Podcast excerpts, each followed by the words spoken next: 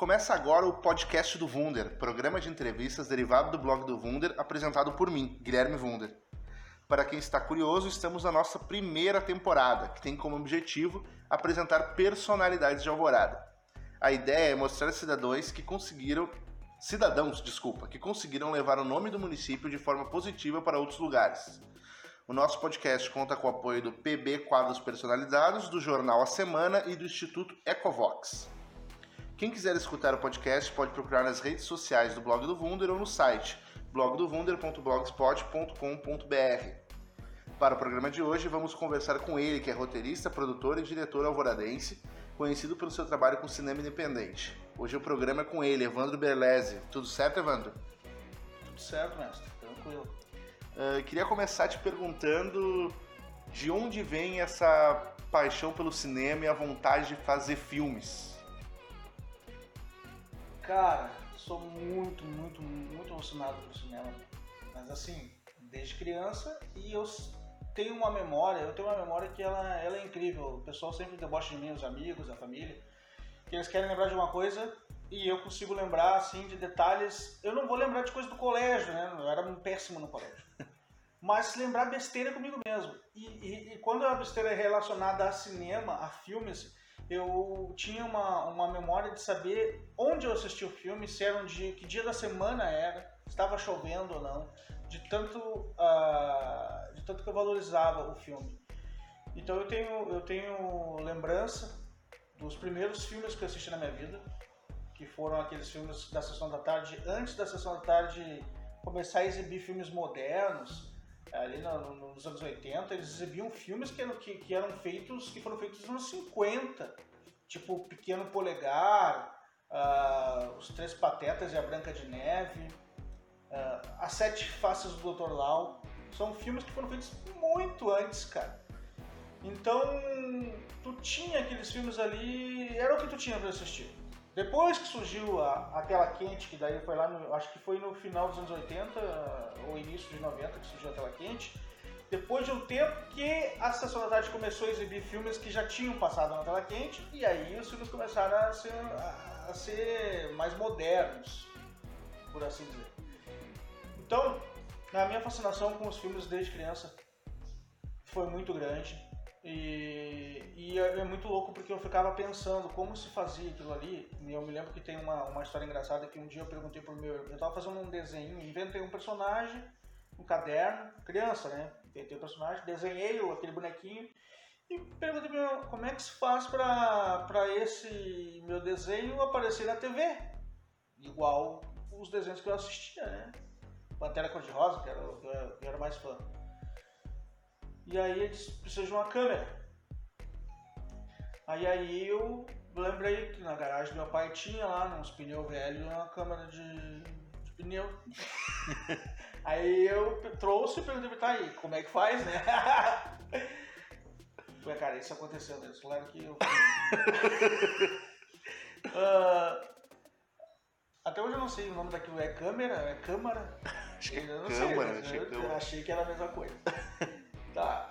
Aí, meu, depois eu fiquei sabendo que existia câmera, e aí tinha, começou, surgiu no Brasil aí as câmeras que o pessoal gravava as festas de 15 anos. Eu ia nas festas de 15 anos, eu ficava só seguindo os caras das câmeras, apavorado olhando aquilo. Caralho, isso é a coisa mais sensacional do mundo. Os caras têm ali um troço que grava as pessoas. Então, muito, muita fascinação por câmera eu tive, né, velho? Imagina, cara, hoje em dia todo mundo tem no seu celular uma câmera. Antes, o cara que tinha a câmera, ele era o cara. Quando surgiram depois as, as portáteis, aquela uh, câmera VHS portátil, que aí as pessoas compravam não para ganhar dinheiro, né? Não para gravar 15 anos, comprava para ter. Pau, o cara que tinha isso era burguês, né? O cara podia chegar em qualquer festa, não era nem convidado na festa. Ele chegava com uma câmera ali, ele era o cara, velho, porque ele tinha uma câmera e podia gravar os momentos para depois todo mundo assistir. Era sensacional. Eu nunca tive uma câmera dessas e eu sou o único cara da família, dos amigos, que tem umas 20 fitas dessas com as recordações da família, dos amigos. Eu sou, eu sou o arquivo da gurizada. Tu tens alguma coisa? Meu, eu tenho. Eu tenho gravado tudo, tudo, tudo, tudo. E eu nunca tive uma câmera. Por quê? Porque eu identificava o cara que tinha uma câmera, fazia amizade e pedia emprestado a câmera do cara pro, pro, pro fim de semana. Comprava a fita. é, né, o cara quando é novo, né, não, era difícil, bah, juntava uma fita. Aí tu podia gravar 20 minutos com ela ou botar naquela, na outra função, tu grava uma hora. Ela é pra 20 minutos, mas tu consegue gravar uma hora, ela vai ficar sem qualidade. Todas as fitas que eu tenho são tudo gravadas assim, cara, sem qualidade. E eu tenho essa caixa fitas, já transformei em DVD, sem nunca ter tido uma câmera. Eu fico imaginando se eu tivesse tido uma câmera, minha vida seria totalmente diferente, cara. Porque ia ter tempo de fazer as coisas. Tá, e aí voltando ao assunto, posso ir falando? Tá, então assim, eu, é, mas a coisa que eu mais desejei na minha vida foi o videocassete. Porque essa fascinação por filme, e tu não tinha opção de ver filme, eu tinha uma TV, né, uma TV lá, isso depois, né, cara, depois daquela fase que todo mundo assistia a mesma TV. Meu irmão tinha uma TV preto e branca que ele deixou pra mim e foi pro meu quarto. Então naquela TV eu passava o dia inteiro tentando ver filme, né, mudando de canal até pra ver filme. Então tu não podia ver os filmes que tu queria e eu ouvia falar em filmes novos, né? Eu sabia dos filmes, mas não podia assistir, não tinha, não tinha opção. O videocassete era muito caro. Eu saía do Salgado Filho, eu estudava do Salgado Filho da manhã e passava na frente da videolocadora News Video, que era a segunda videolocadora de Alvorada. E eu subia a escadinha, a mulher me olhava e disse, ah, chegou essa praga que olha todos os filmes e não leva nenhum. Meu, eu ia todo dia sair do colégio, olhava as capinhas dos filmes e ficava anotando no caderno, mal, o dia que eu tiver os cassete eu vou ver esse filme. Eu, ficava, fazia, essa, essa, fazia isso, cara. A mulher sabia, né, mas você não pode ter videocassete, né, meu? Nunca leva uma fita. Aí um dia eu descobri que existia um cara que alugava videocassete. E ele alugava por 24 horas. E era uma paulada. Então eu juntei uns cinco amigos, né? E a gente fez, vai dar tanto para cada um para alugar o videocassete e 10 filmes. Daí, nessas 24 horas, a gente assiste 10 filmes. Uma maratona. Ô meu, bah, eu fiz a primeira vez e foi tão legal, cara. Tão legal que eu fiz várias vezes. Uh, claro, tinha que pegar uns filmes que eu não tava pedindo. Eu queria ver os clássicos, cara. Sempre, por ser fascinado, eu queria ver os clássicos. Eu queria ver o Poder de Chefão, eu queria ver o E o Vento Levou, mas os os caras não iam querer, os caras queriam ver o, o Van Damme, tava em alta, né? Os caras queriam ver o Mazarop, queriam ver o Van Damme e outras porcarias, assim, né? Desse tipo. Então, claro, eu também queria ver o Van Damme, né? Então eu alugava, cara, e eu sou capaz de lembrar, sei lá, eu acho que 80% desses filmes que eu aluguei, eu sou capaz de fazer uma lista pra ti, velho. Eu lembro que o Exterminador do Futuro foi. O Exterminador do Futuro 2 estava nessa lista. Querida Encolher as Crianças, De Volta para o Futuro 2. Corra que a polícia vem aí. Então assim, a... e eu era o único que ficava as 24 horas assistindo. Então. A galera ia dormindo e aí eu via os clássicos. Eu pegava nos 10, eu pegava esses que eu queria ver. Que eu achava assim, né? Porque daí eu via quando a galera dormia. E a fascinação por ter o videocassete foi indo. E meu pai disse: Eu nunca vou comprar isso aí. Estraga a TV, aquela velha história. E era caro mesmo, né? Meu pai não tem interesse até hoje em ver filme, então ele nunca ia comprar. Eu só fui ter meu primeiro videocassete depois dos 18 anos que eu fui trabalhar e aí comprei num consórcio de 36 vezes, cara. Loucura. Só que a sorte é que eu fui contemplado, eu fui contemplado, sei lá, antes da décima parcela. E aí, velho, aí a vida teve novo sentido. Pá, eu ia pra locadora e comprava 20. Levava o caderno aquele das anotações e. Meu, era muito tri, cara. Essa é uma alegria, essa é uma coisa que, de repente, acho que tu pegou isso também, né? Sim, um A felicidade de ir na locadora na sexta-feira, de noite, assim, meu, de tardezinha, escolher um, um, monte de filme e ficar, ah, meu, isso é muito bom. Tudo bem, eu tenho todos os filmes que eu quiser na mão agora no computador, mas não tem essa. Esse, pra, esse, esse prazer de pegar é, ele e escolher o Tá ali, velho, aquela pilha em cima do balcão, cara. E aí aquela mulher vai lá, anota tudo. E depois ela vai lá, pega as capinhas e vai lá e troca por aquela capinha da, da, da locadora sem a foto. Cara, isso é tri, velho. Aí tu vinha pra casa com aquelas 10 caixinhas, tu nem lembrava mais que filme tinha ali, tu ficava por um pra lembrar que era o filme que tu alugou, cara. Era muito tri. Então eu sempre tive essa, essa, essa, essa fascinação. Já falei a palavra fascinação umas 30 vezes. Mas eu escrevia histórias que eu gostaria de transformar em filme.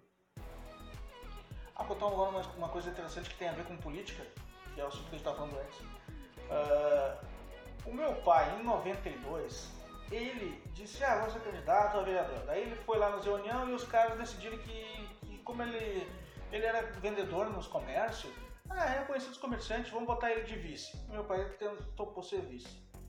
E aí, é... Pô, ele ia ser vice-prefeito, o prefeito na época, o candidato era o o Giovanni, o Giovanni, cara, o Giovanni tava nas pesquisas assim, disparado que ia ganhar. Então era certo que meu pai ia ser vice-prefeito. E eu, peguei meu pai num dia de empolgação e disse para ele que se ele ganhasse, que ele me desse uma câmera. Daí ele disse, não, se eu ganhar eu vou te dar uma câmera. Claro, era aquela câmera VHS que os caras faziam os 15 anos, grandona. Mas, velho, eu nem sabia que não se fazia filme com aquelas câmeras, né? Em 92 um filme só poderia ser feito se fosse com película, que custam milhões, né? Milhares é, só para comprar o negativo, né? É mais o processo de revelar, né? Mas eu não sabia, eu achava que tem uma câmera VHS, eu vou fazer um filme e já é. E aquela época, então, eu, eu tinha. Eu era adolescente, pré-adolescente. Pré-adolescente. Eu decidi que eu ia fazer um filme e aí comecei a escrever o roteiro do filme. Eu escrevi o roteiro do filme em caderno, à mão, e cheguei com meus amigos e disse, ó, e comecei a determinar já os papéis para gurizada. E meus amigos disseram, ah, tu vai fazer papel tal, tu vai fazer papel tal, né?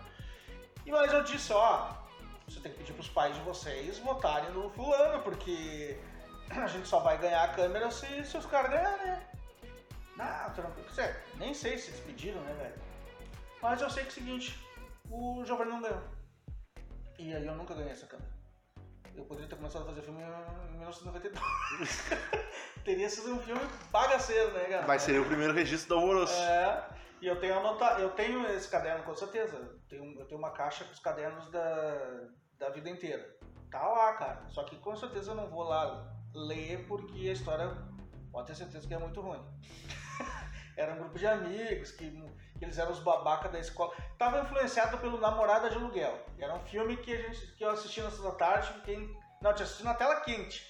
E tinha ficado encantado, né? Que é, o, que, que é os nerds do colégio, que são sempre os toscos, velho, excluído. E eles, ali, o cara, a, a mina paga, quer dizer, ele paga a mina. Pra mina ser a namorada dele. Isso, né? E ele vira o cara mais foda do colégio. E a mina mais popular, ele acaba. É, e, e, aí na, minha, na ideia do meu filho é mais ou menos uma coisa assim. Os caras eram babaca, nerd, e eles se transformavam nos caras do colégio. Mas era muito idiota. Bom, e aí foi, velho. Essa situação, depois da câmera ali, em 95. 95 eu pensei o seguinte, ah, mas eu posso fazer teatro. Porque o teatro é uma porta para televisão. Ô, meu, e o pior é que meu pai apoiou. Ele disse, não, mas é que ele queria que eu terminasse o. Ele queria que eu cortasse o cabelo, porque eu tava cabeludo, e ele detestava cabeludo. E, e aí ele disse, tá, é o seguinte, ó, tu vai, tu termina os estudos, que faltava o segundo grau ali terminar. Termina o segundo grau, corta esse cabelo que eu te pago curso de teatro. Foi uma coisa assim, e aí eu fui. E eu, eu, e aí seguinte, chegou na aula de teatro lá, eu fiz os exercícios que, de improviso que o cara, que o diretor deu. Bah, o diretor ficou me elogiando, me elogiando, e aí eu comecei a acreditar que, ah, mas eu acho que tem fundamento. Eu acho que eu vou pra Globo. eu lembro que quando eu cheguei no curso, eu perguntei pros caras assim lá do curso. Diz uma coisa, se a Globo vem pra. Eu perguntei isso pros caras, se a Globo vem pra Porto Alegre gravar, gravar alguma cena da novela e tal, eles procuram atores em Porto Alegre. Eles procuram aqui e o balconista disse que sim, cara. Ela pra te convencer. Capaz, cara, num curso chinelão lá. E o cara disse, sim, sim, eles procuram aqui com a gente. Mas daí nessa época, tu, por exemplo, tu, quando tu começou, tu, tu era. Tu, teu desejo era escrever, era filmar. Agora teu desejo é atuar, pelo que eu tô entendendo quando tu é. vai pro teatro. Uh, como é que foi essas é duas eu, vertentes? Eu achava, eu achava que, que o, o cara que escrevia fazia tudo. Eu achava que o cara escrevia história, depois ele tinha que dirigir. E, porque quando tu escreve a história, tu te imagina sendo, sendo aquele cara da história. Então eu, eu, como eu cresci com aquela ideia de criança, de que eu precisava, para fazer aquela história que eu escrevi virar realidade, eu precisava gravar e ser o cara. Então eu tinha que ser ator. Claro que depois eu, eu entendi que não precisava, né? Uh, mas o objetivo era ser ator, tanto que daí em 1999 eu fui em janeiro de 99 fui pro Rio de Janeiro para tentar ser ator, né? Fui com o meu amigo que eu conheci daí, eu come, nesse curso eu conheci o Ivo Scherger Jr. O Ivo foi o que, que tinha que apresentava o mais bar do SBT. Eu fui, o Ivo a gente fez amizade em 95 nesse curso do curso do Juan Carlos Souza.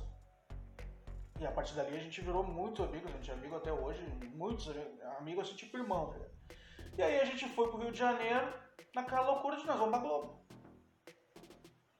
Pá, e aí, aí dá um livro, né? As histórias que a gente passou lá. Assim. Desde vender refri na, na, em Copacabana, vender cerveja, refri. Isso é... é que tem muita história idiota, cara. A gente chegou lá e disse, oi, pô, vamos aproveitar que a gente, a gente chegou com dinheiro. Eu vendi um, um eu tinha feito um consórcio de uma moto, que eu nunca recebi a moto, vendi antes de peguei um dinheirinho. O Ivo, o pai dele, deu um dinheiro pra ele. Chegou assim, antes que acabe o nosso dinheiro, a gente chegou no Rio de Janeiro, a gente primeiro chegou e começou a beber, né? Vamos ali naquela loja ali, no, no atacado, vamos comprar a caixa de isopor e cerveja, refri, água e vamos estocar por, pra garantir que depois a gente vende isso, gente ganha dinheiro. A gente foi lá e comprou. Aí eu disse, pá, aquela caixa de isopor gigantona assim, né? Pá, pegamos aquela, né? Essa aqui que é o canal. Pra gente encher. Tá. Carregar. Daí a gente, daí a gente foi pro apartamento, que era, né? De um apartamento de escadaria. Que era um pouco, sei lá, duas quadras da, do mar. Isso é outra história também, né? A gente morou no apartamento 200. O apartamento 200, se tu pesquisar na internet, tu vai ver que é um apartamento é, famosíssimo feito documentário sobre isso, porque é um caos. É o, o Edifício 200, até uma série da Globo com esse nome. O Edifício 200 é da Barata 200, Barata Ribeiro 200. É, o balanço mais não cai, porque tem é, é, só JK. Ele é gigante e só com JK. Então tem gente de tudo que é espécie lá dentro, é um troço alienígena. E a gente foi morar lá, a gente não sabia disso. A gente foi morar lá, a gente morou lá no. Ah, a gente morou, sei lá, um mês ou dois, cara. Mas a gente morou no 200. E aí eu cheguei, botei aquela isopor, gelos de, de latinha, de bagulho, botou gelos. não conseguia nem mexer, eu trouxe, olha a idiotice. Como assim, velho? Não tem nem como tu transportar aquilo, vai achar no meio, né, meu? Aí a gente voltou na loja e comprou uma pequena. E a gente só usou aquela pequena. A grande nunca foi usamos na vida, velho. É muito burrice. Não, e aí disse, não, nós vamos, vamos fazer uns personagens. Você achava, a gente é ator, vão conquistar o público assim. Se vestiu, se vestiu de, de, gaúcho maluco, com peruca, com não sei o que, né? Tinha uma, levei umas bombachas velhas, elas uma roupa louca. E saímos com as cornetas gritando, né? Ah! Fazendo uns fiasqueiros assim, né, pra chamar atenção. Cara, ninguém quis comprar nada. E aí, mas a gente vê que eles continuavam comprando dos caras que eram normais. A gente foi do, do Pontal ao Leme, e aí chegou no disse, ah, decepcionado, a gente vamos tomar essa cerveja. Mas vamos fazer o seguinte, vamos voltar agora sem dar grito, sem fazer nada, tira a peruca, tira. Vamos normal pra ver. Aí a gente conseguiu vender. O pessoal, não, claro, tu tá ali um fiasqueiro, vai te chamar um fiasqueiro, tu vai querer comprar uma água, tu vai comprar do. Tu não quer. É, Chamar atenção. Ninguém quer isso aí, velho. Não deu certo a nossa estratégia. E quando a gente descobriu, onde a gente mais vendeu, foi quando a gente descobriu o seguinte: nem era andar pela areia carregando caixa. Não, é sentar no calçadão, sentar num banco do calçadão, com a caixa de isopor no chão, tomando chimarrão. Fica ali tomando chimarrão, eles vêm e, na, e, te, e, e, e te perguntam se tu tem água, se tu tem refrigerante. E principalmente porque eles, eles, eles, eles acham assim, mas cara é gaúcho, tá tomando chimarrão, eles acham interessante, que eles acham que tá diferente, acham que. sei lá qual é que é. E querem saber também o que, que é o chimarrão. E a primeira pergunta que eles, que eles fazem é: dá barato? Tipo, só pensa em se chapar, né, cara? Meu, eu, esse, um, dia, um dia que tu for pro Rio de Janeiro, toma um chimarrão pra te ver se não é isso que eu vou te perguntar. Tá barato? tá, e aí eu fiquei, a gente ficou lá de figuração eu Ivo. A gente fazia figuração para poder ganhar um dinheiro. A figuração é muito, ganha muito pouco, e também é muito difícil tu conseguir uma figuração. Digamos que tu consiga uma por, uma por semana e ela, e ela paga 30 pila. E depois para receber tu tem que pegar dois ônibus. Tu gasta os 30 pila de passagem. É, é, claro, hoje, hoje até, até provavelmente deve, deve ser feita transferência, mas na época não, tinha que ir lá, assinar um papel, pegar dinheiro. E tinha que ficar ligando pros caras para conseguir gravação e para resolver. E aquela época, meu, ninguém tinha celular. Então era cartão de unidade. Pá, 30 unidades tu gastava tentando conseguir uma gravação. Então, meu, não valia a pena. Mas era para poder estar lá no Rio. Eu fiz muito. Cacete Planeta fazia direto, cara. Cacete Planeta se gravava só de segunda e terça. E ali era sensacional para nós porque garantia um almoço de verdade. Ficava o dia inteiro lá com eles, o almoço era curioso. Então quando a gente conseguia Cacete Planeta era uma comemoração. Ah, vou ter dois dias eu vou comer bem.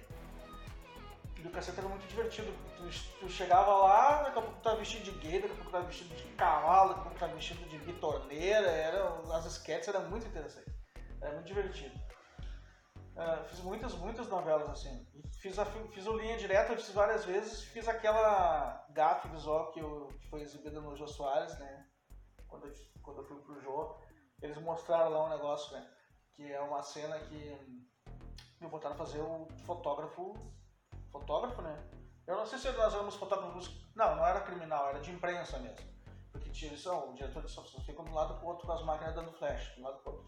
Aí tinha um corpo no chão, o pai chorando em cima do corpo ali, né? Chorando, meu filho, tá morto, coisa e tal. E era pra nós ficar tirando foto de um lado pro outro. Só que o seguinte, eu. A, situação é a seguinte, tiraram o corpo de um banhado e, e os pés do cara estavam na água e a cabeça dele tava num, num, num matagal, assim, tá ligado? Então ficou ruim de passar e eu passei por cima do corpo, tá ligado? Só que isso, sinceramente, no, no, na gravação eu não percebi que isso é grosseiro, seria horrível se fosse na vida real, né, meu? Quando eu tava assistindo o negócio na, na televisão, eu disse, caralho, eu fiz isso, velho. O pai chorando sobre o corpo e o fotógrafo passa por cima do corpo, cara. bah, essa aí foi, foi violenta. Ali era pra ter tomado um xingão do diretor, cara, nunca mais gravar, né? Porque na Globo os caras odeiam os figurantes, né? Eles tratam mal, o figurante não é gente. Então, Deus o livre, um figurante estragar uma cena, né, meu? E o figurante não devia existir, ainda vem aqui e me estraga minha cena. E de onde é que vem, por exemplo, essa. Morando no Rio, vendendo água e cerveja, figurante do caceta, tentando, tentando a vida de ator, fecha, tá em alvorada, planejando alvoroço, planejando aquela ação maluca de decorar a cidade com, com banho numa madrugada. O que, que acontece? Por que, que tu volta? Como é que acontece essa transição de retornar? Ah, lá eu, eu cara, é que o seguinte, parece assim, eu fiquei em 99, durante o ano de 99, só que foi muito, muita viagem, assim, entendeu?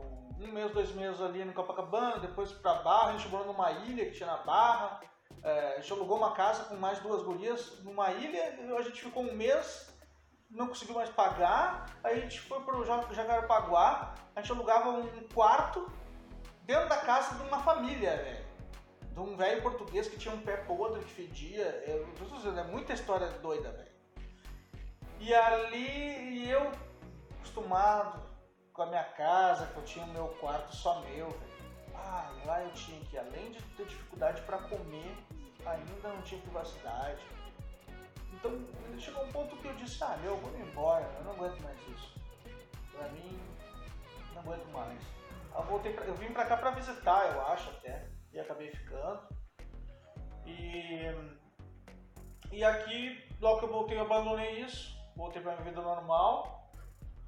Uh, até que Uh, o Ivo depois voltou, porque o Ivo ficou mais um tempo lá, porque ele conseguiu um emprego de numa agência de figuração onde ele coordenava os figurantes, aí era divertido.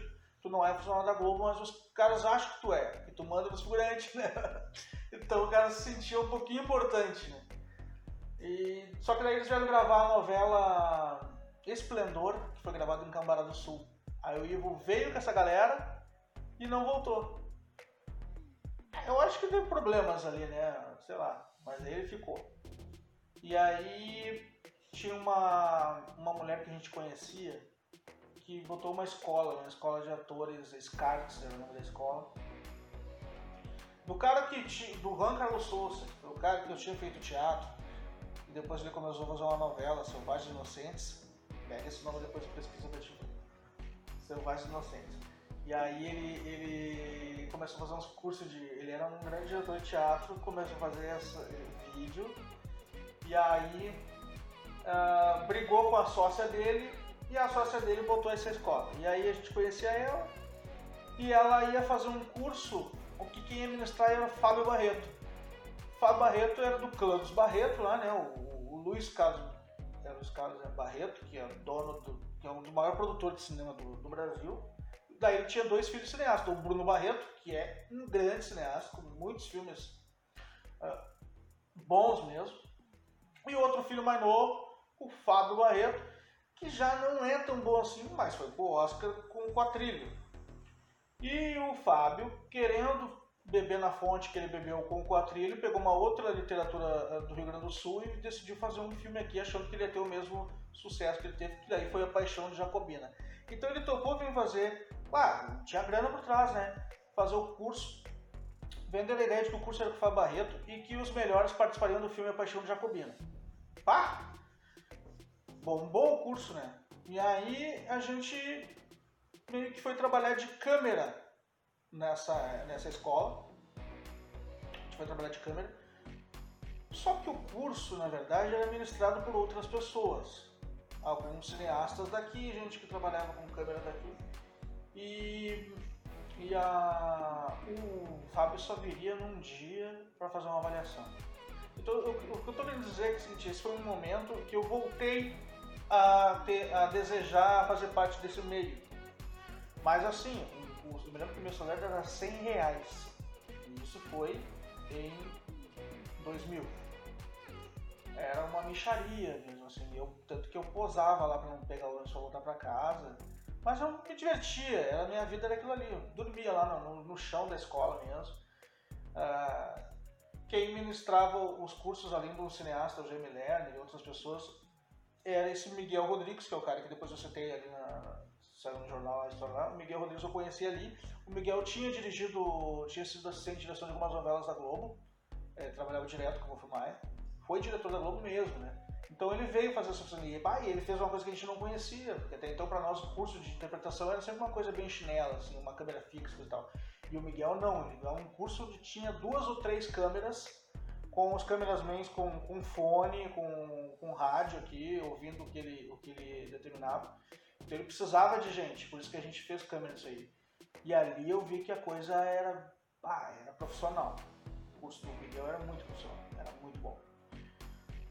E a gente foi, foi apaixonado do negócio, a gente começou com a ideia de vamos fazer curta. Foi onde ingressou o primeiro passo no cinema, eu escrevi um curta, porque aí o, o Miguel tinha um, um, camarada dele que estava fazendo uma série. Na verdade é o seguinte, tinha um cara que estava botando dinheiro para fazer a primeira série do Rio Grande do Sul. O Miguel dirigiu essa série, a gente fez o piloto. Todo mundo ia trabalhar de graça no piloto, o cara ia bancar só o que, o que era gasto, a produção. A produção foi feita daquele jeito que se faz mesmo, com muito equipamento, muita gente foi feito assim, ó, profil o negócio. Diretores de fotografia vinha da Globo, de avião para gravar. A, série, a gente. Oh, meu, eu acreditei nesse projeto. Eu jurei que a série ia, ia dar certo, mas ia todo mundo ser contratado. Fato é que não, não, não, consegui, não conseguiram vender a série. O Miguel foi pro Rio de Janeiro, foi embora. Aí ele até entrou para aquela novela Duas Caras e aí ele continuou trabalhando lá como assistente do Wolf. E a coisa foi indo, aí a gente, só que daí eu tinha conhecido esse cara que tinha dinheiro e ele só fazer curta. Ele queria interpretar um curta e tinha dinheiro. Eu queria que alguém fizesse o meu roteiro. Meu objetivo não era dirigir, era que fizesse o meu roteiro. Aí eu escrevi um curta chamado Segundos Terceiros. Porque ele disse assim, ó, eu tenho um sítio em Capão, a gente pode gravar lá. Eu tenho um sítio e uma lanchonete em Capão. Aí eu escrevi uma história que se passava no sítio numa lanchonete. E aí, os caras do roteiro gostaram e pum, daí nós fomos lá gravar.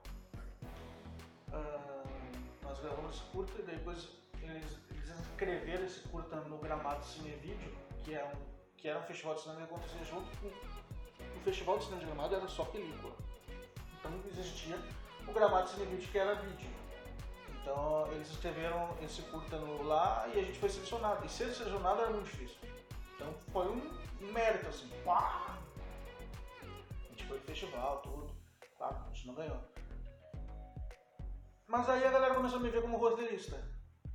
E aí eu comecei a acreditar que eu era roteirista, que eu era um bom roteirista. E comecei com esse negócio de escrever, de escrever roteiro, cara. Toda hora escrevendo roteiro, tudo que é coisa. Eu escrevi muito, cara, escrevi muito curta que não foi feito. E nem quero fazer, entendeu? Só escrevi, achava legal, hoje eu não acho legal. Posso até achar legal, mas eu não tenho vontade de fazer curta.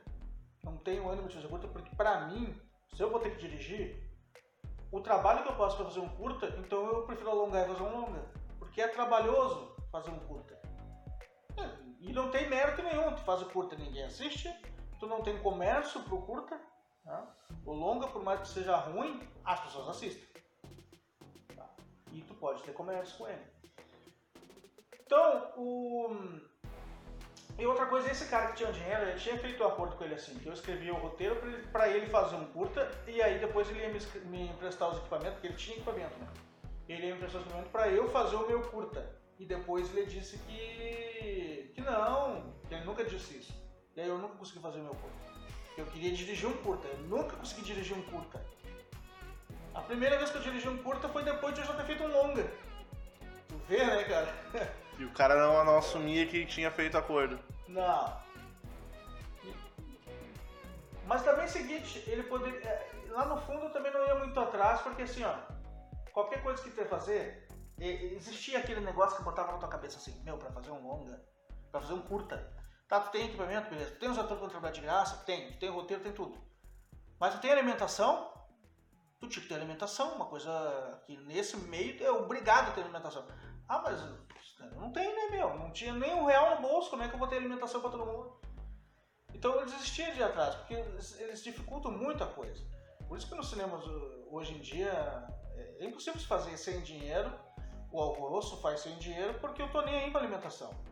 Nós vamos gravar, vamos marcar a gravação para de manhã com um grupo, depois a gente marca a gravação de tarde com outro grupo e eu não preciso dar almoço para ninguém. É feio? É, mas é o único jeito de fazer. Porque eu vou te dizer, esse filme, esse último que a gente fez aí, o maior gasto que eu tive foi com alimentação, porque em alguns momentos foi se obrigado a fazer comida. Claro que eu tive o apoio da, da Churrascaria Santa Fé, já me apoiou em três ou quatro filmes. É, mas a gente fecha ali, ó, 50 alimentação, 40 alimentação, tá? Mas um dia que tu vai gravar uma cena, tu já, já come 10, né? Então não, não dá muito, não dá muito tempo tu não consegue fazer muita coisa com 50 pratos. Tá. E aí depois desse, desse negócio dos curtas aí, teve uma época, foi em 2003, que eu tava pensando que eu tive a ideia do alvoroço. Eu pensei assim, tá, tô eu ali com um bando de curta, né, cara? E eu pensei, ah, mas eu moro numa cidade pequena, de extensão de território. Ninguém me conhece, né, velho? Vamos. Se eu fizer um curta totalmente alvoradense, um curta, se eu fizer um curta totalmente alvoradense. Nem tinha na, na, na tua cabeça a ideia de dar um tempo ainda. Ou já o roteiro, a história, já tinha uma coisa na cabeça nessa época? Não, já tinha, já tinha sido feito, inclusive. Porque o, o Dá um Tempo, o Dá um Tempo, o Ivo fazia oficinas, depois lá da Escola de Atores, o Ivo viu a bagagem, né, viu como, como era o negócio, começou ele a fazer oficinas. O Ivo sempre foi muito malandro, né, meu? O Ivo aprendeu ali, disse, não, eu sou diretor, papapá, e contrataram ele em alguns lugares para fazer oficinas. E dentro de uma oficina ele prometeu que, que a oficina ia ser finalizada com um curta, onde havia papel para todo mundo. E ele me chamou um dia para ir lá nessa oficina dele. Aí eu lembro que era um bando de jovens sentados numa rodinha assim. Ele disse, tá, tu vai escrever um curta onde tenha papel para todos eles. Eu peguei um caderno e fiquei anotando a cara de cada um, olhando eles, né? Tá, um é mais ou menos assim, outro é mais ou menos assim. É umas 20, uns 20 jovens, cara. E aí eu fui pra casa e fiquei pensando, eu preciso escrever uma história que tenha 20 jovens. E aí eu escrevi o Dá um Tempo. Não o, o, esse que virou longa, ele tem. Esse que virou longa ele tem uns 30 minutos a mais que não tinha naquele outro, entendeu?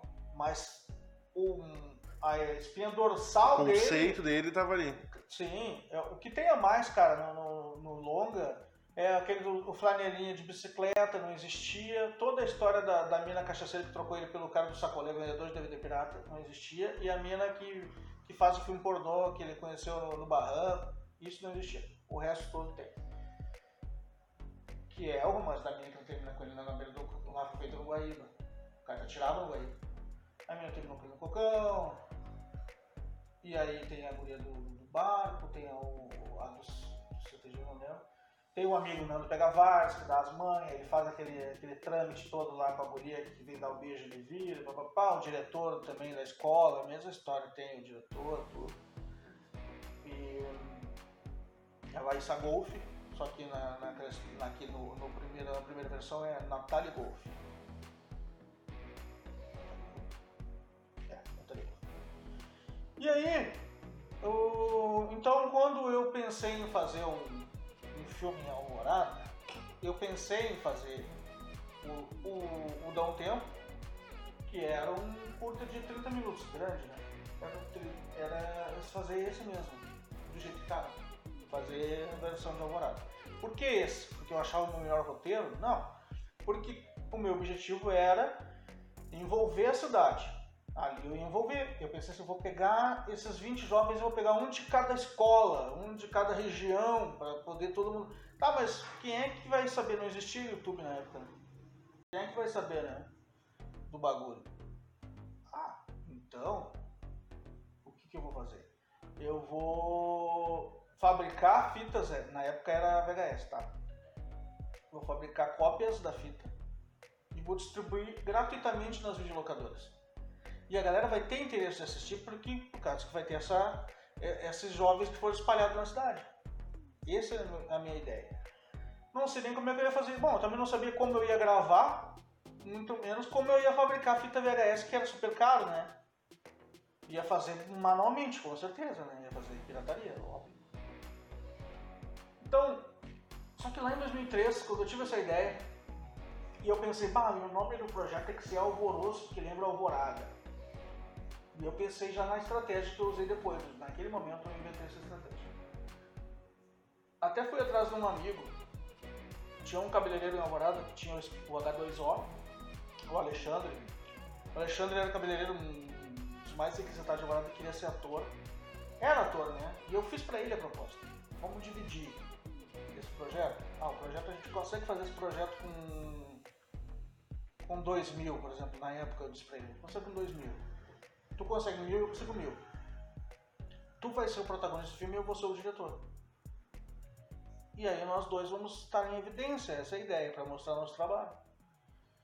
E ele não, então tá, fechou. Só que eu nunca consegui meus mil e a gente nunca fez o projeto, não.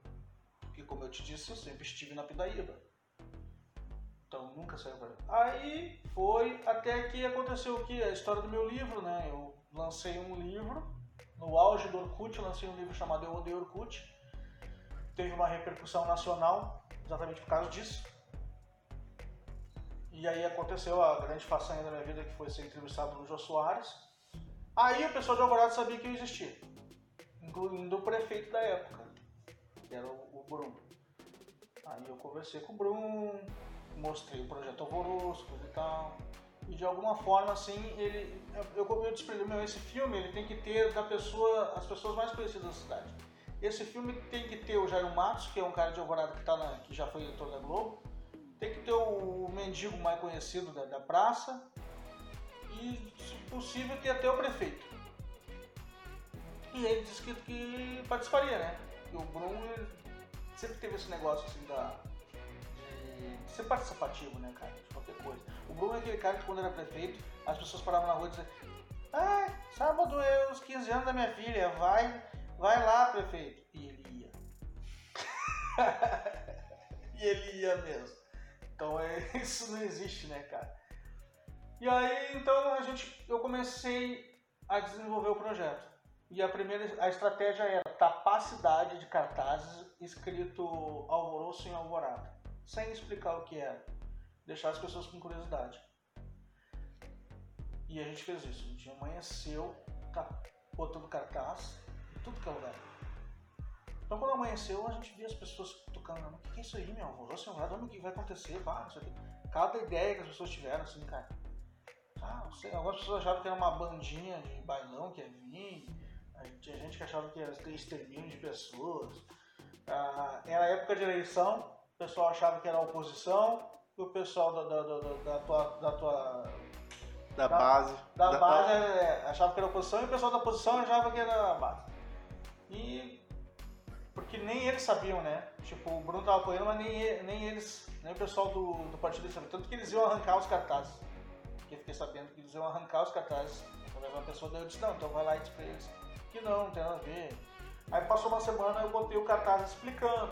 Ia ser um filme e quem tivesse interesse em participar, só que tinha uma idade, tinha uma idade limite, era, sei lá, até 18 anos, não me lembro se era de, de 12 a 18, tinha papéis nessa faixa. Não precisava ter experiência, era só ir lá e fazer o teste. Aí fiz o teste no ginásio, no primeiro alvoroço teve umas.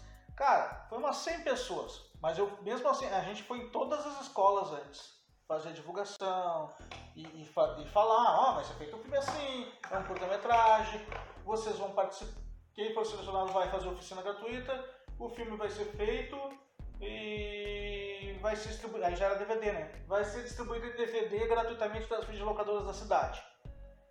Então a coisa não levava muita fé, entendeu? Por isso que foi poucas pessoas. Cara foi mais, os mais excluídos da escola foram os que foram a galera mesmo, pop, não acreditou na gente e não foram, né? Vamos apagar vale esse cara.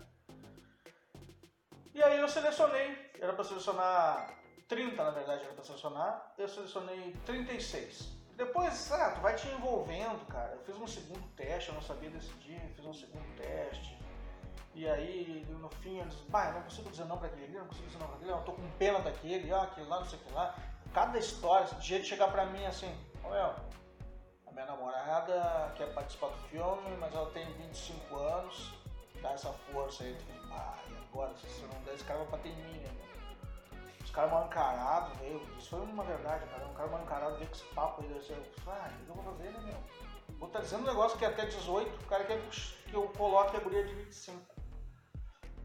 Daí eu fiquei pensando em casa e aí que foi que eu criei toda essa parte aí que, que não tem no, que não tem lá na primeira versão, eu criei para botar essas pessoas que estavam. Essa mulher mais velha, os outros guri que eu não conseguia dizer não, fui criando, e foram as partes mais legais do filme, na verdade, as partes que eu mais gosto são as que foram criadas por último. E aí selecionei os 36, fizemos as oficinas, deu muita história engraçada lá nessa. Eu aluguei uma casa para fazer o para fazer essas oficinas, para fazer o, o escritório do Alvoroço na época que eu morava numa. Eu morava nos fundos da, da, daqui, que era tudo alugado aqui. Aqui tinha um boteco. Aqui no, onde, hoje, onde hoje é o estúdio do Alvoroço, eu moro nos fundos. Mas antes tinha pessoas ah, morando aqui. Tinha um bar na frente, tinha um cara morando nos fundos, e eu morava onde, onde era a garagem do meu pai, virou, eu fiz a minha casa. Então eu, era, eu morava só numa peça com um banheiro. Como eu ia fazer o alvoroço aqui, né? Tinha como, cara. Eu, eu, eu, eu, já sabia dessa malandragem, né? Se tu mostrar que tu é humilde, tu não consegue nada. Se tu mostrar que tu é pobre, né? E eu sou pobre. Então eu aluguei aquela casa e, diz pra, e dizia pra essa gurizada aí, ah, eu moro em Porto Alegre, eu aluguei essa casa aqui só pra fazer as oficinas. Eu tava entendendo que tinha dinheiro, tá ligado? Só que é o seguinte, um quarto, que é uma, tinha uma porta que era lacrada e ninguém podia abrir. Lá tava o meu, o meu colchão no chão e meus trapos, meus mijados. Eu morava lá. E ali, cara, naquela casa do Alvoroço aconteceu muita coisa, tipo, de, dos vizinhos, da gurizada da rua, ficar com inveja, porque a casa estava sempre cheia de, de gurizada, de, de, de gurias que estavam fazendo uma oficina. Os caras apedrejavam a minha casa, apedrejavam, quebraram todas as vidraças. Meu, aconteceu várias vezes. Todo... Primeiro dia foi numa festa. Quebraram duas vezes as vidraças. Mas assim, ó, quebrar mesmo, quebraram telhado, vidraças, demoliram a casa. Só que daí, quando saía pra rua, os caras já tinham desaparecido. Eles jogavam as pedras e sumiam. Quebrar os vidros dos carros que estavam na frente. Aconteceu isso também. Depois eu não fiz mais festa com medo desses caras, mas às vezes eu me acordava de madrugada com as pedras, né, meu? que lugar desgraçado. Foi, isso aí foi horrível. Até que saiu o filme. Depois que o filme ficou pronto, os caras nunca mais tocaram pedra. Acho que eles assistiram o filme e gostaram, não sei. mas não tocaram mais. Né? Mas. E essa história do não tem nada a ver com, nada a ver com, com o papo. O filme, dá um tempo, tinha o objetivo de mostrar as pessoas de Alvorada, de mostrar todos os locais de Alvorada mais conhecidos. Eu sempre dizia nas entrevistas da época. E quando eu assisti o Homem que Copiava, eu fiquei emocionado em ver a Farrapos, porque era um lugar que eu passava. Eu disse, pô, que legal tu vendo, porque a gente tá acostumado a ver filmes de. Passou a vida vendo filme de Hollywood, filme de americano, não tem nenhuma identificação. Aí quando o cara vê filme brasileiro, via Copacabana, também não tem identificação. Aí, porra, quando eu vi a Farrapos, eu achei sensacional. Então imagina tu ver um filme que aparece a ponte da, do Umbu, aparece aquela cuia lá do, da Maringá, a Pira da 48, a Lagoa do Cocão. Se existir um filme assim, vai ser sensacional. Então o objetivo era colocar tudo. Cara, não faltou nada. Nem aquele beco que existe na, na frente da igreja da, da, da 47, tem um, tem um beco que passa. Perto da São José Operário. É isso tem no filme. Foi tudo muito pensado, meu. Eu anotei tudo que tinha que aparecer e tudo que tinha que aparecer apareceu. Não, acho que a gente não esqueceu de nada. Olha, não deu outra, né? O filme foi um sucesso na Alvorada. Pirataria, eu posso chamar de pirataria. Eu, não, eu digo, não tem problema de ser pirataria porque não existia um filme original. Para se fazer um DVD original, se gastaria uma fortuna. Então a gente fazia pirata mesmo. O filme foi feito para as pessoas assistirem. Então ele era gratuito. Então a pirataria não tinha problema nenhum em existir. Nós mesmos incentivávamos a pirataria. Nós fornecemos a matriz original para o pirateiro que fazia para todo o Rio Grande do Sul. O cara que vendia que nem água aquele filme.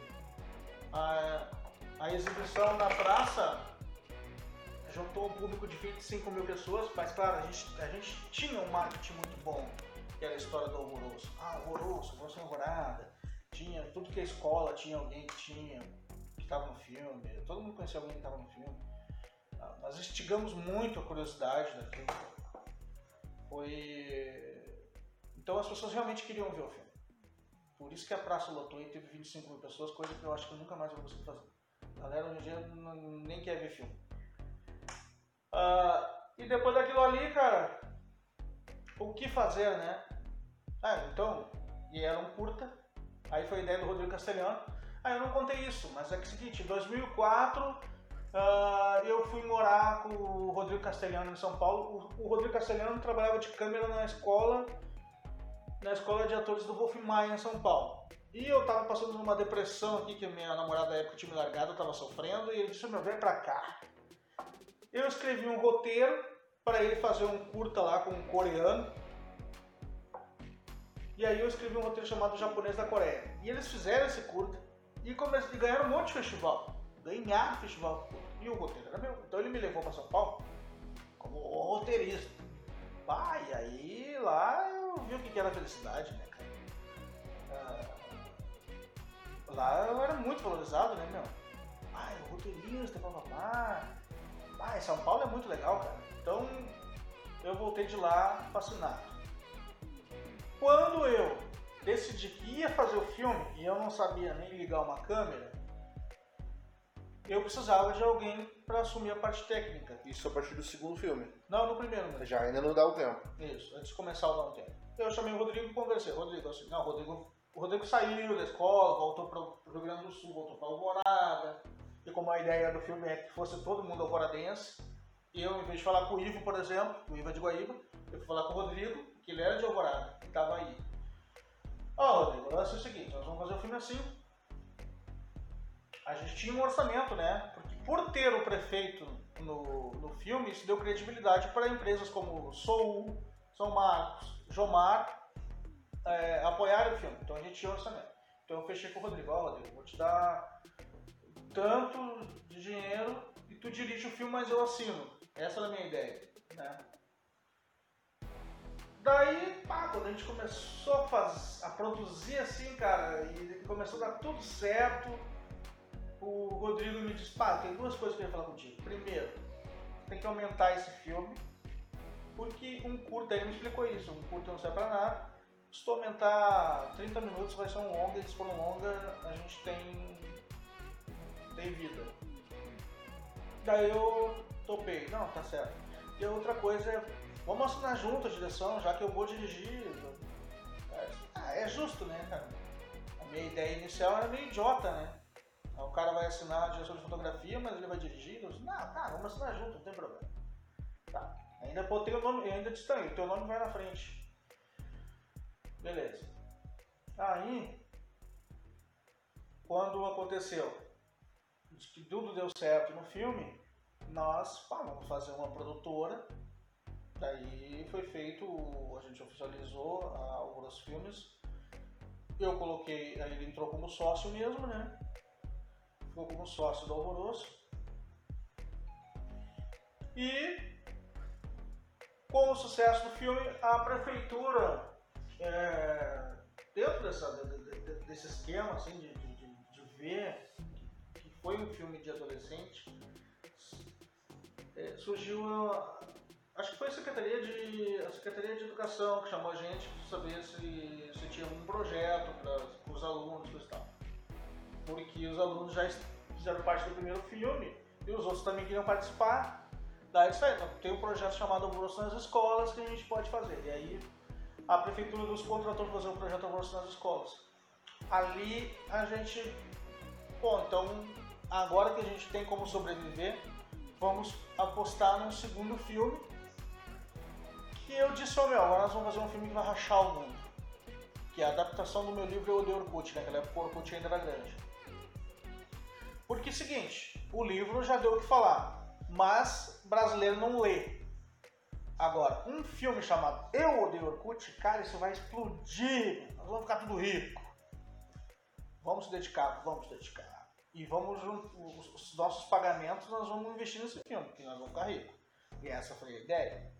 Ah, vamos voltar pra rama, A gente, nós andávamos num salto alto assim que eu vou te dizer, mano. Nós estávamos se achando os donos de Alvorada. Ah, foi muita balaca, velho. a gente fez o teste. Dessa vez eu fiz o teste de dois dias.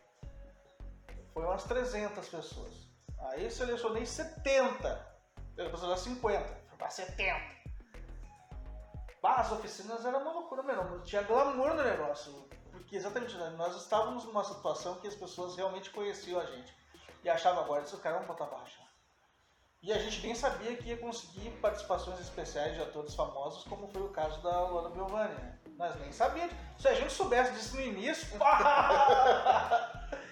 uh, só para deixar bem claro que não dá um tempo teve a participação do Jair Matos. A gente conseguiu trazer o Jair Matos, o ator esse, que era de Alvorada, foi para Globo, mora em São Paulo.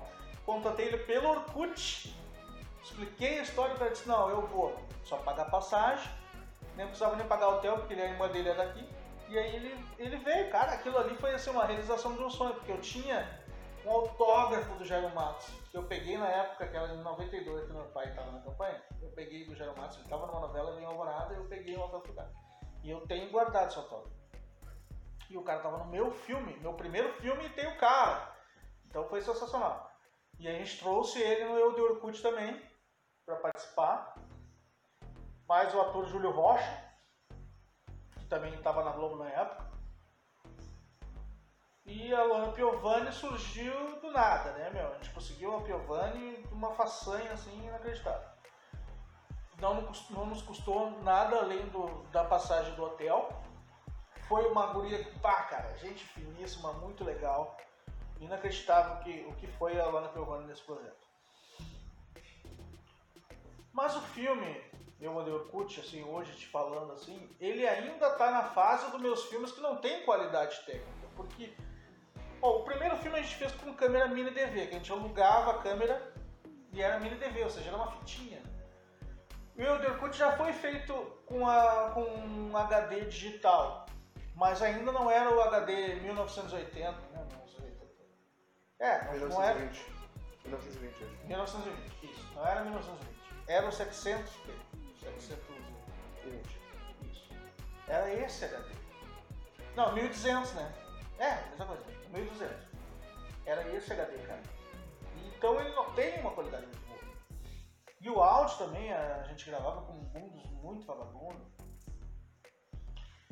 Uh, então é um filme que, bah, o Odeio Orkut ele, ele merecia uma. Dá um tempo e o Odeio Orkut merecia uma refilmagem com qualidade, cara. Os dois mesmo. Claro que tem que adaptar muita coisa, né? mas mereciam, porque as histórias eram muito legais, cara. As histórias são muito legais, mas não tem qualidade de imagem. E o. Eu de Orkut aconteceu que é o seguinte, a gente deu um monte de problema. Depois de terminar de gravar, a gente quebrou os pratos, eu problemas financeiros, e o Rodrigo, deu um bolor, a gente brigou, virou inimigo naquela época. Isso atrasou a, a edição do filme. Também porque é o seguinte, tinha um cara da casa de cinema, imagina, né, meu? O cara da casa de cinema queria editar, queria, ficou fã do viu dá um tempo, ficou fã e queria editar nossos filmes. Pô, o nosso editor vai ser o, editor do Jorge Furtado vai editar nosso filme. O cara topou em editar é, de graça, por assim dizer. E só que a gente ficou esperando o cara, só que o cara não tinha tempo nunca. Aí ele deu, ele dividiu o filme com os, com os alunos dele. E teve um aluno dele que editou bastante. Ele editou uma meia hora de filme. O resto foi 5 minutos do um, 5 minutos dele. Eu sei que a gente ficou quase que um ano esperando isso. E nesse tempo que a gente esperou, o Facebook dominou e o Orkut foi pro espaço. Então quando o filme. Aí eu aprendi a editar para editar, meu. Eu, tava, eu não sabia fazer nada, meu, nem gravar e nem editar eu aprendi a editar e eu editei metade do, do, do, do Orkut. Comecei a editar e fui, me grudei e editei metade do filme. O, o filme quando ficou, quando ficou pronto foi lançado, então o Orkut já, já era um assunto ultrapassado. Eu lembro que eu via jovens assim, assim olhando a capa do filme, né? Eu odeio Orkut. Ah, quem é que, que gosta de Orkut? Pra que fazer um filme disso? Os guris não sabiam que, sei lá, há seis meses atrás as pessoas não respiravam se não entrasse no Orkut né, uma vez por dia. Na Lan House para entrar no Orkut. Tu entrava numa Lan House, os 20 computadores estavam no Orkut. Né? E aí, o que, que aconteceu? Não aconteceu nada. Esse foi o lance. A gente não ganhou dinheiro. Eu consegui uma distribuidora picareta mas eu não sabia, que não, vamos fazer um contrato contigo, nós vamos lançar em DVD teu filme, vamos lançar teu livro, vamos não, vamos fazer um monte de coisa. Só porque tinha Piovani, eles acharam que iam, eles iam encher os bolsos. Cara, entrou na venda de DVD lá num site que vendia DVD para locadora. Ficou, tava lá ah, dos mais vendidos, mas não era, era porque o cara era dono do, do, do site, ele botou como um dos mais vendidos. Eu vou te dizer, cara, que eu não ganhei, eu ganhava um percentual da venda de DVD. Eu não ganhei dois mil reais, ganhei mil e alguma coisa. Com a venda do DVD no Brasil inteiro. Eles fizeram um contrato comigo de 5 ou 7 anos, não lembro agora, já venceu. E eles só me pagaram uma vez, depois nem, nem cobrei mais, simplesmente, vai tomar banho. Os caras fizeram um DVD duplo. Isso ficou caro o DVD custava 50 reais, um DVD que era para ser vendido por 20. Como eles fizeram duplo, e duplo de idiotice, porque o duplo, o segundo DVD era só para ter make-off e extras. Então foi uma idiotice fazer duplo. Deixou caro, ainda botaram meu nome errado na capa, né? Tá escrito filme de Avandro Berlese. Eu mandei a capa pronta pros caras. Os caras mudaram toda a capa e botaram Avandro Berlese. Pegaram e fizeram um trailer que é o pior trailer da história pegaram o filme e fizeram um trailer mais ruim. Ruim, ruim. Hoje em dia, essa semana mesmo, por um acaso, eu entrei num site de, de torrent da época, de download, e naquela época as pessoas comentavam. Hoje não, hoje pode, pode entrar em qualquer site de baixar filme que ninguém comenta o filme que baixou. Mas naquela época não, meu. A galera assistia o filme e voltava lá pra falar do filme. Rapaz, tem a galera comentando do trailer. Ah, só pelo trailer eu não vou ver. Ah, mas esse trailer é muito ruim. Ah, esse filme é podre um que outro que entra no cara assim, olha, eu assisti o filme tri, vale a pena, não sei o que, blá, blá, blá. Só porque tinha assistido o filme. Quem via o trailer não baixava o filme. O trailer é muito ruim. Os caras fizeram um trabalho porco, velho. Graças a Deus acabou o contrato com eles, mas o filme não deu em nada Sim. por causa disso. Aí o terceiro filme, eu pensei assim, na verdade o terceiro filme ia ser o Rei da Pirataria. Que era um roteiro que eu tinha escrito, que eu pensei o seguinte, bom, se eu tiver um filme que os, os pirateiros se identifiquem, eles vão começar a fabricar o filme mesmo e vão, vão vender o filme vai, vai fazer sucesso. Eu parti desse princípio. Eu escrevi O Rei da Pirataria, que era um cara, playboy, cheio da nota, porque fazia pirataria de DVD. Aí eu me lembro que na época uh, ia entrar um dinheiro bom. Ele disse, meu, o protagonista tem que ser famoso, mas nós não vamos botar um famoso que seja muito famoso. Tem que ser um famoso que tá, que tá ruim, tá mal dinheiro. Aí o primeiro que a gente foi atrás foi o Zé Pequeno. Eu disse, ah, o cara é o Zé Pequeno, velho. Vamos gravar um áudio em Alvorada, ele. Ah, o pessoal vai ficar louco. Aí a gente foi falar, a gente falou com ele pela internet. E aí a gente estava fazendo umas oficinas, que ele estava ganhando 5 mil por mês, assim, não 5 mil, cara, sei lá, não me lembro muito bem, mas a gente ia oferecer uma, uma micharia para ele, não valia a pena para ele vir mesmo. Aí eu me lembro que na época, por, cara, olha que viagem, eu vou te falar de um cara que agora todo mundo sabe quem é, mas na época ninguém sabia quem era, que era o Babu Santana. Eu gostava do Babu Santana porque ele fazia o Cidade dos Homens do, do, do Acerola, ele fazia um bandido. Disse, Meu, esse cara é muito engraçado, é muito bom, a gente tem que botar ele para ser o protagonista do Rei do Brasileiro. Daí a gente falou com ele também, só que nesse meio tempo aquela grana que ia entrar diminuiu-se pela metade que era um outro projeto que a gente ia fazer de almoço nas escolas. Se diminuiu, o, o, foi cortado o orçamento pela metade. Aí disse, ah, o Rei da Prataria é um filme que, pra ele, ele ficar bom, tem que gastar. É um roteiro que tem um monte de cena louca, coisa e tal. Não dá pra fazer do jeito que eu faço filme, sem gastar nada, sem gastar muito, sem ter locações, não dá pra fazer. Eu prefiro não fazer, por isso que eu desisti de fazer esse filme. Então eu pensei, ah, quer saber, meu? vou fazer o The Big Brother, que é um roteiro que eu tinha escrito e que ele era fácil de fazer. Tinha poucas locações. Nada de cena mirabolante. Então, eu comecei a fazer o Eu Odeio o Big Brother. E o Eu Odeio Big Brother é o meu filme tecnicamente o pior, porque eu não sabia nem ligar a câmera e eu não tinha ninguém na equipe. Como eu não tinha mais o Rodrigo, e eu me obriguei a eu fazer o filme. Aí foi o primeiro filme que a gente fez com uma câmera DSLR dessas, aí já era um HD maior, mas eu nunca soube o que era ISO, o que era. Ah, cara, o filme é todo granulado, assim, né? O nosso, o refletor sempre foi um refletor, um só, um refletor só, velho, chinelo, daqueles com luz palito que, que na, no meio o pessoal chama de espalha-merda. O refletor espalha-merda são esses que a gente usava. Então é um filme que tecnicamente é o pior, mas ele ainda é HD. Mas é um filme que eu gosto muito, o The Big Brother. Eu gosto desse filme. Eu acho que o, o ator ali foi muito legal, o Marcelo Maresia. Ele tá engraçado. Eu acho que a história é muito inusitada. É um filme bem amador, assim, cara. Mas eu não considero o pior. Eu acho que na, na lista das pessoas, muitas pessoas acho que diriam que ele é o pior, mas pra mim não, cara.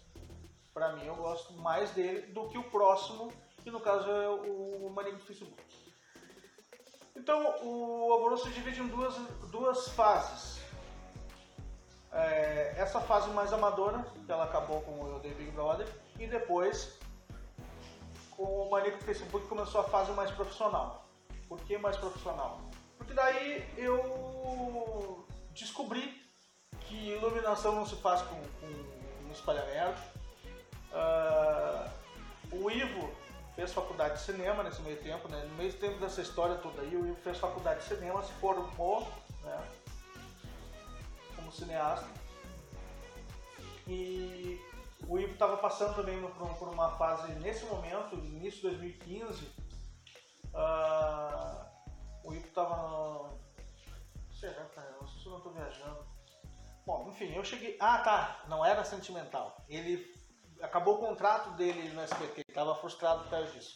E aí eu disse pra ele: eu tô começando um novo filme, tu não quer assinar a direção de fotografia? E aí ele, pá, eu quero.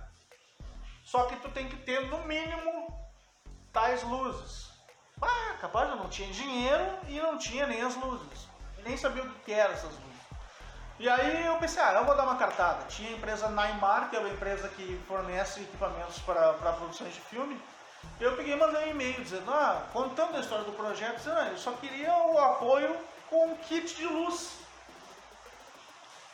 E foi muito legal que a secretária do, do, dos caras que gostou da ideia do projeto, eles disseram não, mas a secretária ficou, é, convenceu eles a apoiar o projeto. Aí eu fui lá conhecer os caras, fiz uma amizade com o pessoal da Neymar. Esse foi o primeiro filme que eles apoiaram, eu já fiz, mais, fiz três filmes já que eles apoiaram. Tem, eh, tem carta branca para continuar fazendo filmes com apoio deles. Então ali a gente foi gravar o filme com um diretor de fotografia, com iluminação de verdade. O Ivo pegava a câmera, sabia o enquadramento, botava luzes e tal, e eu só observando o Ivo. Pra ti, tecnicamente, a partir do maníaco do Facebook muda o patamar. Muda o patamar. Porém, no maníaco do Facebook e no Cidade Dormitório, a iluminação ainda está errada. Porque é seguinte, a Neymar nos forneceu os fres, Fresnéis, Fresnel, né? E o Fresnel é luz quente. E isso é um bagulho que eu nunca entendi. O Ivo ainda colocava um, uma gelatina um, é, azul para fazer as cenas de dia e a luz quente se torna fria. Mas eu nunca entendi isso. Ah, ilumina tudo com Fresnel e deu. Só depois desses dois filmes que eu descobri que eu entendi alguma coisa de iluminação é o seguinte: os Fresnéis é luz quente. Luz quente é só para iluminar a cena que é noturna. A luz fria é aqueles grandão, é, que são muito mais potentes. Que agora no, no, nesse sexto filme a gente usou HMI, que o pessoal chama. HMIs. Sei lá. Ainda não sei porra, né? Só sei que tem essa história das luzes. E aí eu passei a perceber isso, cara. Eu pego o, o, o Manico Facebook da Dormitório e vejo as cenas que foram gravadas de dia com as suas dela e realmente as imagens são muito feias. Porque quem entende, entende. Ah, porque teve uma mistura de temperatura. Na, a janela entrou a luz do sol e o refletor está dando a luz quente. Isso, isso os caras percebem. A gente que não entende não percebe. Fica feio mesmo, cara. Quando tu tem, tá entrando luz do dia, tu tem que botar um, esse, esse que ilumina com a luz fria, que ela é mais forte e está na temperatura do sol. Então a imagem vai ficar legal. Uh, então por isso eu disse, o divisor foi ali. Mas os dois primeiros filmes ainda teve esse problema de, de a gente não saber muito da luz. Também porque a Neymar, na época, era outro dono. E ele liberava para nós só quatro Fresnel. Então a gente fez o que a gente tinha. Nessa última vez mudou o dono, eu fui lá conversar com o cara. E o cara disse, o que tu vai querer? Aí eu falei, ah, eu queria Fresnel, e tu não vai querer nenhum de luz fria. Daí eu pensei, hum, quero. E aí entrou no pacote a luz fria. Então dessa vez eu tinha as duas. Quando eu ia gravar, eu já levava para gravação que eu sabia que ia usar. Mesmo assim, nesse último filme, sabendo disso, teve problemas. Teve um dia que eu levei a luz fria, chegou lá, ela deu uma interferência e eu disse, ah, pô, vamos fazer com o Fresnel. E é a cena inicial do filme, a primeira cena do filme, que é a cena do crime, onde está o corpo do, do, cara lá e os policiais estão na volta do corpo é, tendo ideias. Ali é uma cena de dia, tem uma janela atrás com luz do sol que foi iluminada com Fresnel. Incrível. É, visualmente é a pior cena do filme por causa disso. E é logo no início do filme, né? Pra ferrar, né? Pra abrir. É, pra abrir o filme. Só que dessa vez, esse último filme foi o primeiro filme em que eu consegui ter um profissional é, para fazer a, pra, o que a gente chama de colorista, para tratar a imagem do filme. Eu sempre tratei sem nem saber como fazer isso. E essa vez não. Consegui um cara, fechei com ele um valor lá parcelado, paguei ele meu salário, paguei ele por mês. E, e, eu vou te dizer, meu, valeu muito a pena. Faz toda a diferença. Então essa cena que foi iluminada por Fresnel, ele conseguiu fazer uma correção ali que salvou um pouco. Continua ruim, mas salvou um pouco. Então tá, voltando ao assunto, eu dei o manejo do Facebook, foi concluído desse jeito, com a ajuda do Ivo.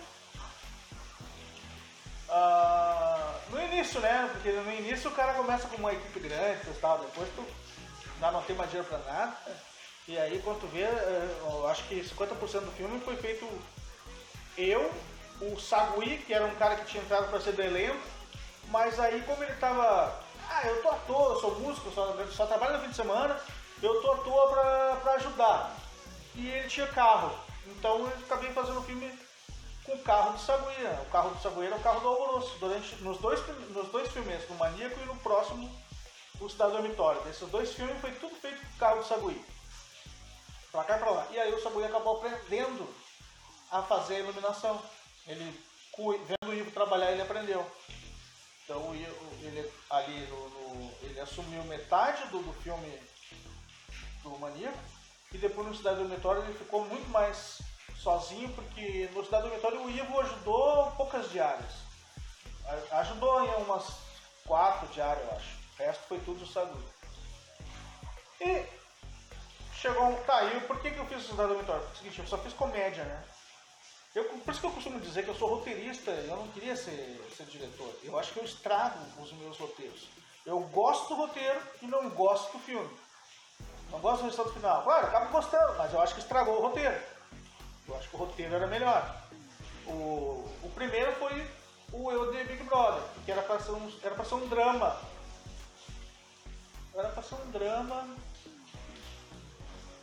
É, cara, é, era um drama, mas o. Porque o protagonista, eu escrevi o Eu de Big Brother pensando é, num cara que não era ator. E aí chegou na hora não, não ficou legal pro cara. E aí pintou o Marcelo Maresia, ficou engraçado o Marcelo Maresia. Eu pensei, ó, meu, pá, eu não sei se vai ficar bom ou não, pelo menos se ficar engraçado, tá bom. E aí ficou engraçado o filme. Mas aquele apelo que existia quando eu escrevi, pensando em ir para festival, perdeu-se no filme, virou uma, uma besteira. O Maníaco do Facebook foi a mesma coisa. Eu escrevi o Maníaco do Facebook pensando no Douglas Pedro, que é um cara de Alvorada que tem paralisia facial, mas ele na época ele nem fazia stand-up. Só que o Douglas queria ser ator, porque ele foi no teste do Orkut, ele faz uma ponta no Orkut. E eu pensei assim, esse cara, o maníaco do Facebook, ele tem que ser um cara que foge, das, foge da vida real, por isso que ele, ele se esconde nas redes sociais.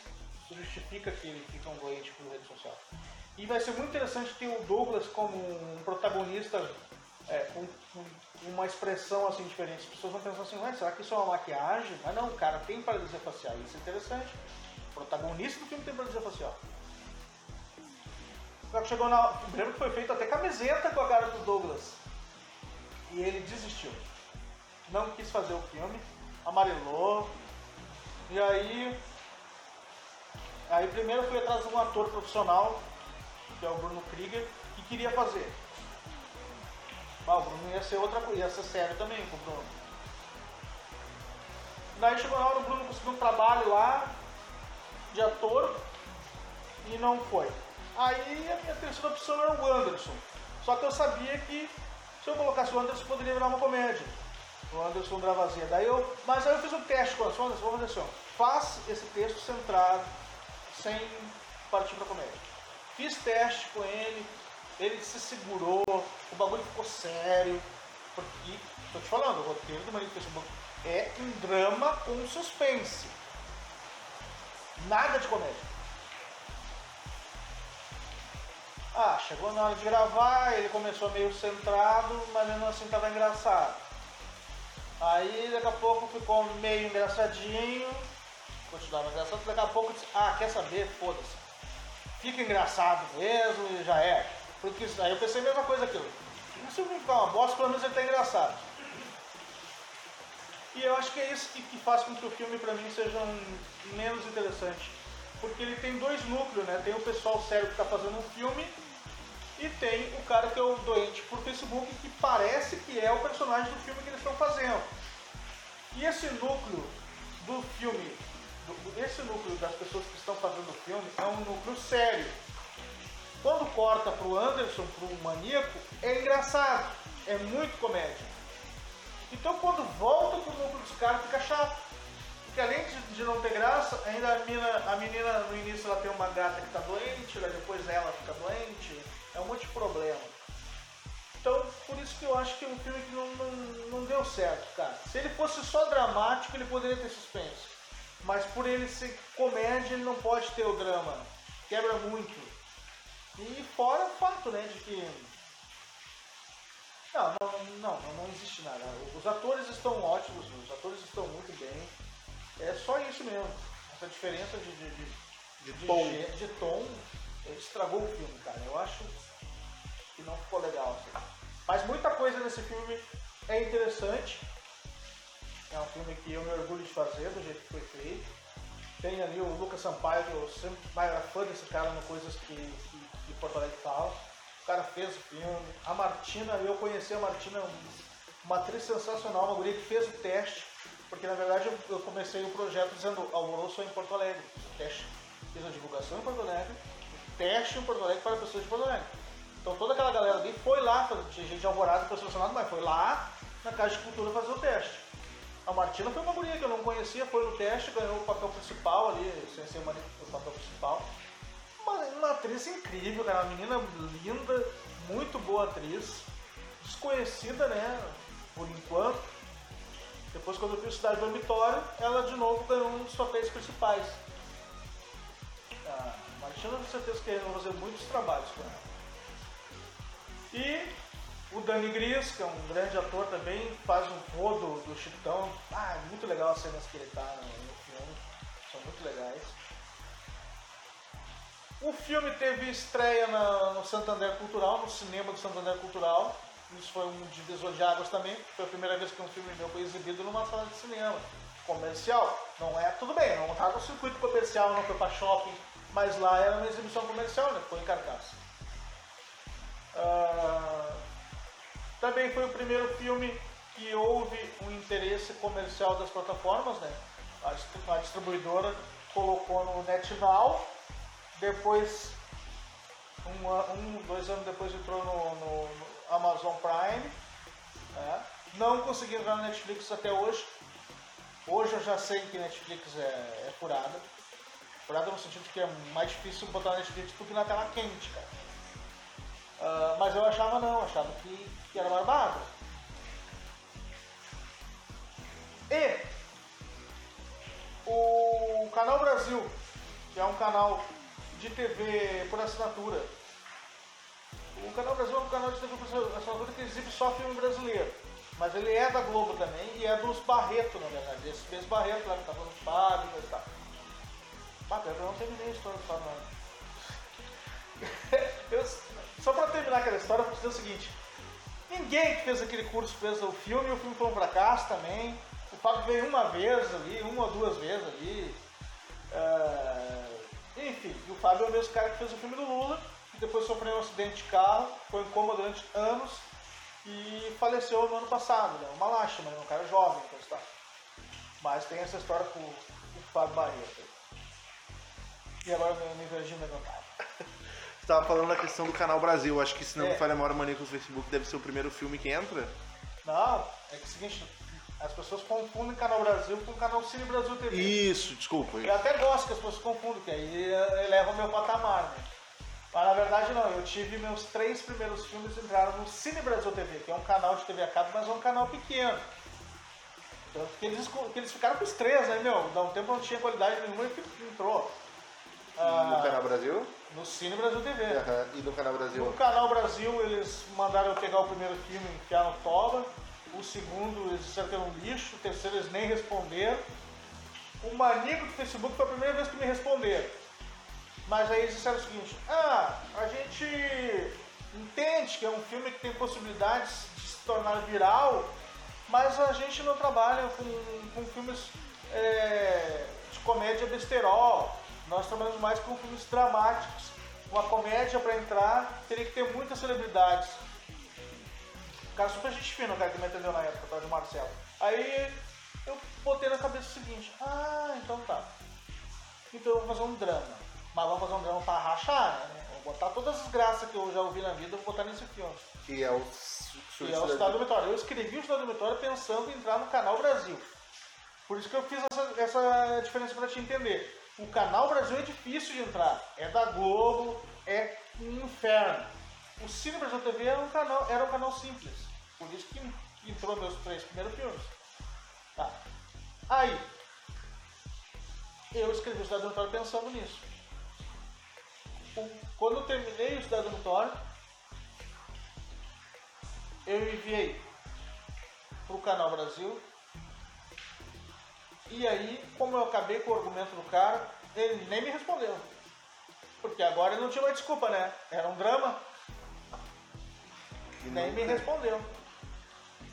Cara, eu não acho que o filme seja ruim pro Canal Brasil, porque eu já vi muita merda no Canal Brasil. Mas eu acho que por um filme desconhecido, sem atores conhecidos, ser exibido lá, ele tem que pelo menos, sei lá, ter ganho em festivais, né? Por exemplo, O Som ao Redor é um filme que não tem atores conhecidos, faz parte do Canal Brasil, mas ele ganhou um monte de festivais. Eu, particularmente, não gosto do Som ao Redor, mas eu escrevi o Cidade Metória pensando no Som ao Redor. Pessoal, o Som ao Redor é coisa, histórias entrelaçadas que se passam numa rua. E eu pensei, eu vou escrever histórias entrelaçadas que se passam numa cidade. Mas eu vou escrever histórias entrelaçadas que cada história dessas tenha um final desgraçado. O som ao redor não. Eles são várias histórias, mas aquelas histórias não tem nada a ver, só tem uma história que acontece no final. Que é a do coronel lá e do guardinha ali e tal. Tu assistiu o som ao redor? Não, vamos assistir. É o primeiro filme daquele esquerdista louco lá, o, o Cleber Mendonça. Que fez Ah, tá. Aquária. Fez Aquários e agora Bacurau. Isso. O primeiro dele é o som ao redor. Vou, vou procurar, vou procurar. É, hum, Eu vou te dizer, cara, não é um filme que eu gostei, tem, um, algum- tem muitas coisas geniais naquele filme, isso é interessante, é isso que os caras valorizam. Mas é um filme assim, do tipo, é aquele tipo de filme que o cara dorme, os críticos dormem no- e depois que termina eles levantam e bate palma, diz, melhor que eu já vi na minha vida. Só pra fazer uma balaca, porque ah, é um filme que é cult. É um filme que é intelectual, né, cara? É isso aí. Mas o Cidade Dormitório não deu certo. Mesma coisa. Muita gente me diz, esse foi teu melhor filme. Eu acho que é o melhor. Porque eu gosto. Se tivesse que fazer um ranking, elencar os teus. O Cidade Dormitório estaria em primeiro lugar. Não sei se ele. Hoje eu não sei se, se ele estaria em primeiro lugar, porque o Algo de Errado pra mim é muito bom. Não sei se ele estaria em primeiro. Eu sempre disse que ele estaria em primeiro, mas talvez. Eu não sei. Então, eu acho que o Algo de Errado é o melhor. Pra mim. Pra mim é o melhor também. É. Daí segundo eu botaria Cidade Dormitório. Mas é um filme que eu estraguei também. Era, era. Mas muitas cenas ali não eram pra ser feitas daquele jeito. Foi feito daquele jeito porque tu não tem tempo, né, meu? Tu, tu escreve a cena pra ela ser de um jeito, mas tu não consegue fazer. Não dá, cara. Ou o ator tem que ir embora, ah, porque também tem isso, né? O, o, o Cidade Dormitório foi o único filme que eu não fiz o Projeto Alvoroço. Ou seja, teste de elenco gratuito, aberto, oficinas e gravando com pessoas amadoras misturadas com pessoas profissionais. Não, o Cidade Dormitório, eu chamei as pessoas, não fiz testes, chamei quem eu queria para o papel que eu queria. E isso, a maioria dos, dos, dos atores são atores de Porto Alegre, são atores conceituados, então os caras têm agenda, tem horário, tu tá gravando, o cara tem que ir embora, tu tá gravando e aquela casa lá, a pessoa tem que vazar, e tu não tem ah, a tranquilidade de gravar até rachar e deixar do jeito que tu quer. Então, isso fez com que o filme não ficasse do jeito que eu queria. Mas nem de perto, velho, nem perto. Filme não é o roteiro que eu escrevi. Eu eu sempre tem isso. Olha o roteiro, ah, esse roteiro tava ótimo. Mas o filme ficou meia boca. E foi para festivais, também não foi selecionado nenhum, foi selecionado, foi selecionado para um festival internacional, mas é um festival também que eu acho que é uma, uma falcatrua. Foi selecionado, mas eu acho que é um festival chinelo. E aqui não foi selecionado festival nenhum. Tá. Aí eu pensei, quer saber, meu? Não aguento mais drama, porque, bah, realmente, o drama tem isso, né? Eu fiz o drama pensando no Canal Brasil, não consegui no Brasil. Não consegui Netflix. Não consegui botar no cinema de Santander. Porque daí, o cinema do Santander, por causa que deu aquele negócio do, do Queer Museu lá, aí agora, para exibir lá, tem que passar por mil coisas, né? E o meu filme começa, o Cidade Vitória começa com o incesto. Eu não consegui nada do Cidade Vitória. Aí o Cine Brasil TV que eu pensei, bah, vou largar pros caras lá mesmo, vou ganhar a micharia ali e já era. Ah, os caras não quiseram. Claro, que eu pensei, como é que os caras quiseram aquele filme? Que passou, né, velho? Passou cinco anos. Nesses cinco anos, o canal cresceu e começou a receber filmes de verdade. Naquela época eles pegaram os meus porque eles não tinham filmes. Era um canal que tava começando. Isso. Agora não, agora eles tinham curadoria. E a curadoria é cara que estudou cinema. E o cara que estudou cinema tem raiva de cara que faz filme sem dinheiro. Eles queriam fazer esse filme e não conseguem. Não tem vontade. Então eles olham assim, ah, esse filme tá podre. Ah, essa iluminação tá, tá misturando a luz fria com a luz quente. E aí eles não quiseram. Aí eu falei com o cara que era o dono do canal, eu disse, ô meu voto, já tem três filmes meu. O Maníaco também não chegou a entrar. Não, o Maníaco foi o único que eu não mandei para aquele canal, porque eu Aquele tinha conseguido fechar um contrato com a distribuidora que botou ele no NetNow. Por isso que não foi pro Cine Brasil TV. Mas o Cine Brasil TV avaliou e queria. Mas nunca foi pra lá por causa disso, porque já tinha um contrato lá. Aí eu disse pro cara, vamos fazer o seguinte, o filme não é ruim. Falei pra ele, o filme não é ruim. É que os caras, agora vocês estão podendo escolher. É, fica com esse filme, eu te libero ele de graça. Só tem que pagar a taxa cine. Aí o cara topou. É, o que acontece é que assim, ó, a Ancine, pra te exibir um filme na, no- pra te exibir um filme na TV, tu tem que pagar uma taxa pra Ancine te liberar pra te exibir na TV. Tem que ter lá um, certificado. É, ou seja, a Ancine não me ajudou com nada e ainda levou mil reais meu, tá ligado? Pra ele poder exibir o filme. Olha, é, pra exibir em TV por assinatura é em torno de mil reais essa taxa. Mas tu vai exibir num cinema, a taxa aumenta muito mais, cara. Uma paulada. Eu não sabia dessa É a verdade. burocracia. né? Quando eu tô- E se for exibir numa TV aberta, é muito mais caro. Então eles, eles ainda foram legais, cara. Eles podiam me dar só esse dinheiro, esse condecine, pagar esse negócio aí. Eles disseram, não, então eles vão te dar dois mil reais. Bom, beleza, me sobrou mil. E foi essa decepção, cara. Ficaram com o filme. E, e eu não sei, eles não gostam do filme mesmo, cara. porque O filme só dá de madrugada. Eu acompanho, ele continua lá, ele vai ficar cinco anos, quatro anos. Falta mais três. No, só no dá de madrugada. da Cine Brasil. No cinema Brasil só dá de madrugada. Não, não sei o que, que acontece. Aí, como deu, tudo deu errado com o meu drama, eu pensei, quer saber, eu vou fazer uma comédia, mas dessa vez eu vou fazer uma comédia trash, não. Fazer uma comédia pra rachar de rir. E comecei a anotar tudo que é piada, e roubar a piada dos outros, e que se foda, e roubei piada de séries americanas, e fui roubando, roubando. E fui construindo a ideia de. Eu gosto muito de investigação criminal, né? Sou muito fissurado nisso. Quero fazer filme de investigação criminal. Só que nesse momento eu pensei nas coisas engraçadas que poderiam acontecer numa investigação criminal e comecei a desenvolver o roteiro em cima disso, da investigação criminal. O nome do filme inicialmente era Síndrome de Silvio Santos. Porque eu pensei o seguinte, pá, um filme chamado Síndrome de Silvio Santos vai gerar curiosidade, vai chegar no Silvio Santos, olha a viagem, vai chegar no Silvio Santos, Silvio Santos vai ficar louco e sei lá, vai contratar gente, eu não sei, pensava assim. Daí um cara me disse, ó meu, ah não, mas ó meu, o Silvio Santos processou os caras do pânico, o Silvio Santos é pau no cu, vai botar síndrome do Silvio Santos, ele não vai achar legal, não sei o que. E aí como eu escrevi a história, eu encaixei síndrome do Silvio Santos porque o cara imitava o Silvio Santos, não parava de imitar. Quando eu terminei de fazer a história, eu vi que na verdade eu não poderia ter esse nome porque se por acaso eu quisesse fazer um segundo filme dos detetives, eu não poderia usar o mesmo nome. O Silvio Santos era o caso que eles estavam resolvendo. E aí eu fiquei naquela, a gente inventou 200 nomes na época. Inventamos um monte de nomes. Nada, nada fechava. tá? Aí um dia eu vi aquela frase do algo de errado não está certo, que é uma frase que tem camiseta, uma frase ah, esse nome aí deu. Pô, tipo, muita calma nessa hora, né? Vai que dá, vai que dá. É tipo assim, né? Vai que dá certo. E aí foi esse o título. Aí, então esse sexto filme conta a história desses detetives. É muito baseado no Correio que a Polícia Vem Aí. Eu considero o meu melhor filme, eu gosto.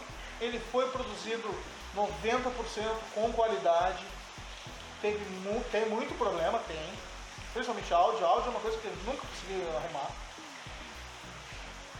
Nunca consegui contratar alguém que mexesse em áudio. Isso também. Então é um filme que eu acho o meu melhor. E eu apostei tudo que esse filme ia entrar na Netflix. Apostei que esse ia entrar na Netflix.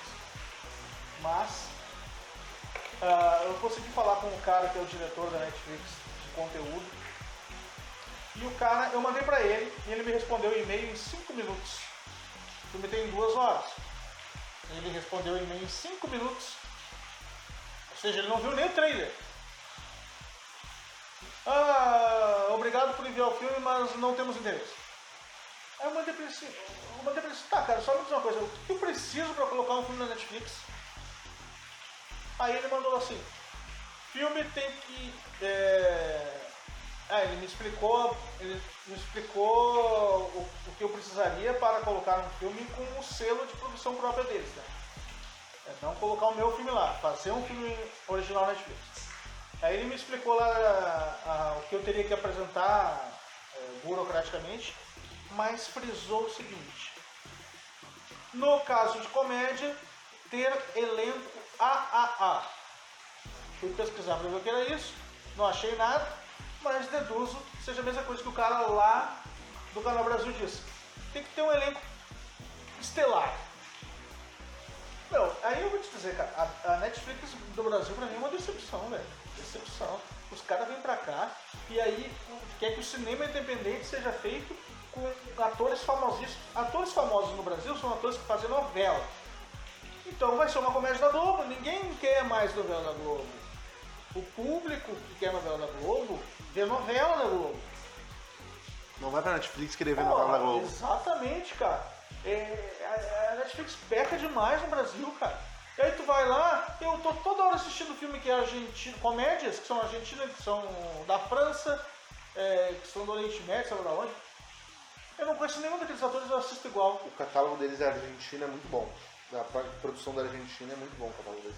A Espanha também, eles investiram muito também na, na parte da Espanha, dá pra ver. Óbvio que depois do boom, a Casa de Papel surge, mas eles investiram muito em série. Tem filmes que também eu não, nunca vi os atores e. Em espanhol, né? Tem um. E aí, por que que o Brasil aí tem que botar um filme que. Cara, se eu tivesse o Tarcísio Meira, eu não precisava deles. É, eles querem o Leandro Hassum ou o Paulo Gustavo. Não, mas. A de comédia, que tá em todos tem, os filmes. Tem esses cornos aí, tu não precisa deles, né? Aí tu vai pro cinema. Então, meu, a Netflix é decepcionante. Decepcionante, velho. Porque ela tinha que investir naquilo que ninguém dá espaço. Essa era a grande ideia da Netflix. Poder haver, haver aquilo que tu não acha em outro lugar. Pá. Então assim, é, eu o filme foi para uma distribuidora agora. A distribuidora vai apresentar para a Netflix, porque nem sabe, não sabe que eu apresentei antes, né? Vai apresentar, sabe só o que vai acontecer. Vai apresentar para as outras, outras plataformas. É, o que poderia acontecer para mim, que seria melhor do que a Netflix, é se o filme fosse para um canal de TV por assinatura que seja grande, né? Tipo Telecine, um canal assim, é, tem um, é, é, a distribuidora essa que ficou com o filme, eu vi que ela vendeu agora quatro filmes pro canal. Hum, ah, cara, é um canal desse que tem lá. Tá, esqueci o nome. Mas é um canal que tem dentro da Sky lá, que não é. É um canal que tem filme americano também, não é só. Eu acho é... que Ferrugem é um dos filmes, cara. Quando eu tava olhando no, no site deles. É, tu não lembra o nome do canal? não lembro, mas eu sei que Ferrugem estava saindo em outros. Não sei Sim, se não foi Ferrugem foi um dos que foi vendido. Só que agora eu esqueci o nome do canal, cara. Mas, pô, se eu vender pra aquele canal ali, tamo grande, entendeu? É... Então, há uma esperança com esse filme. E. Eu só não sei o que vai ser a partir daí, cara. É isso que eu ia te perguntar, o que que tu sempre, pelo menos, não digo sempre, mas uh, do Cidade do Dormitório, logo depois tu já anunciou algo de errado não está certo. Uh, e agora terminou algo de errado está certo? Terminou não, porque tu ainda está nessa parte de distribuição e, e outros aspectos. O que que vem, que que vem, qual o próximo filme, qual o próximo projeto, o que que uh, a galera que acompanha o teu trabalho pode esperar? Bah, cara, pode esperar que nós vamos fazer filme, mas eu não sei o que. Porque dependia disso, eu tinha muita esperança disso aí, meu. Achei que o Algo de Errado e achei que esse filme ia bombar de cara. E quando tu vende, por exemplo, pra Netflix ou pra um canal, tu recebe um pagamento na hora. Não é que nem assim, ó, NetNow, Prime, Amazon, aquilo ali é uma micharia, tu ganha centavos de dólares por visualização. Então, digamos que lá, uma vez, uma vez ou duas vezes por ano, tu vai receber um dinheirinho. Tá? Mil reais que seja. Tô chutando alto. Que tu recebeu mil. Não tem como fazer nada com esse dinheiro. Agora a Netflix não, ela te paga uma bolada pra ficar com o teu filme tanto tempo. O teu filme dois anos no catálogo, vai te dar uma bolada. Aí com essa bolada eu ia pegar, ia comprar uma câmera e ia começar um novo filme. Essa era a minha ideia. Eu me preparei pra isso. Mas eu não rolou, tá ligado? Por isso que eu torço. Se for vendido por um canal, eu vou ganhar uma bolada. Daí eu compro a câmera e começo um novo filme.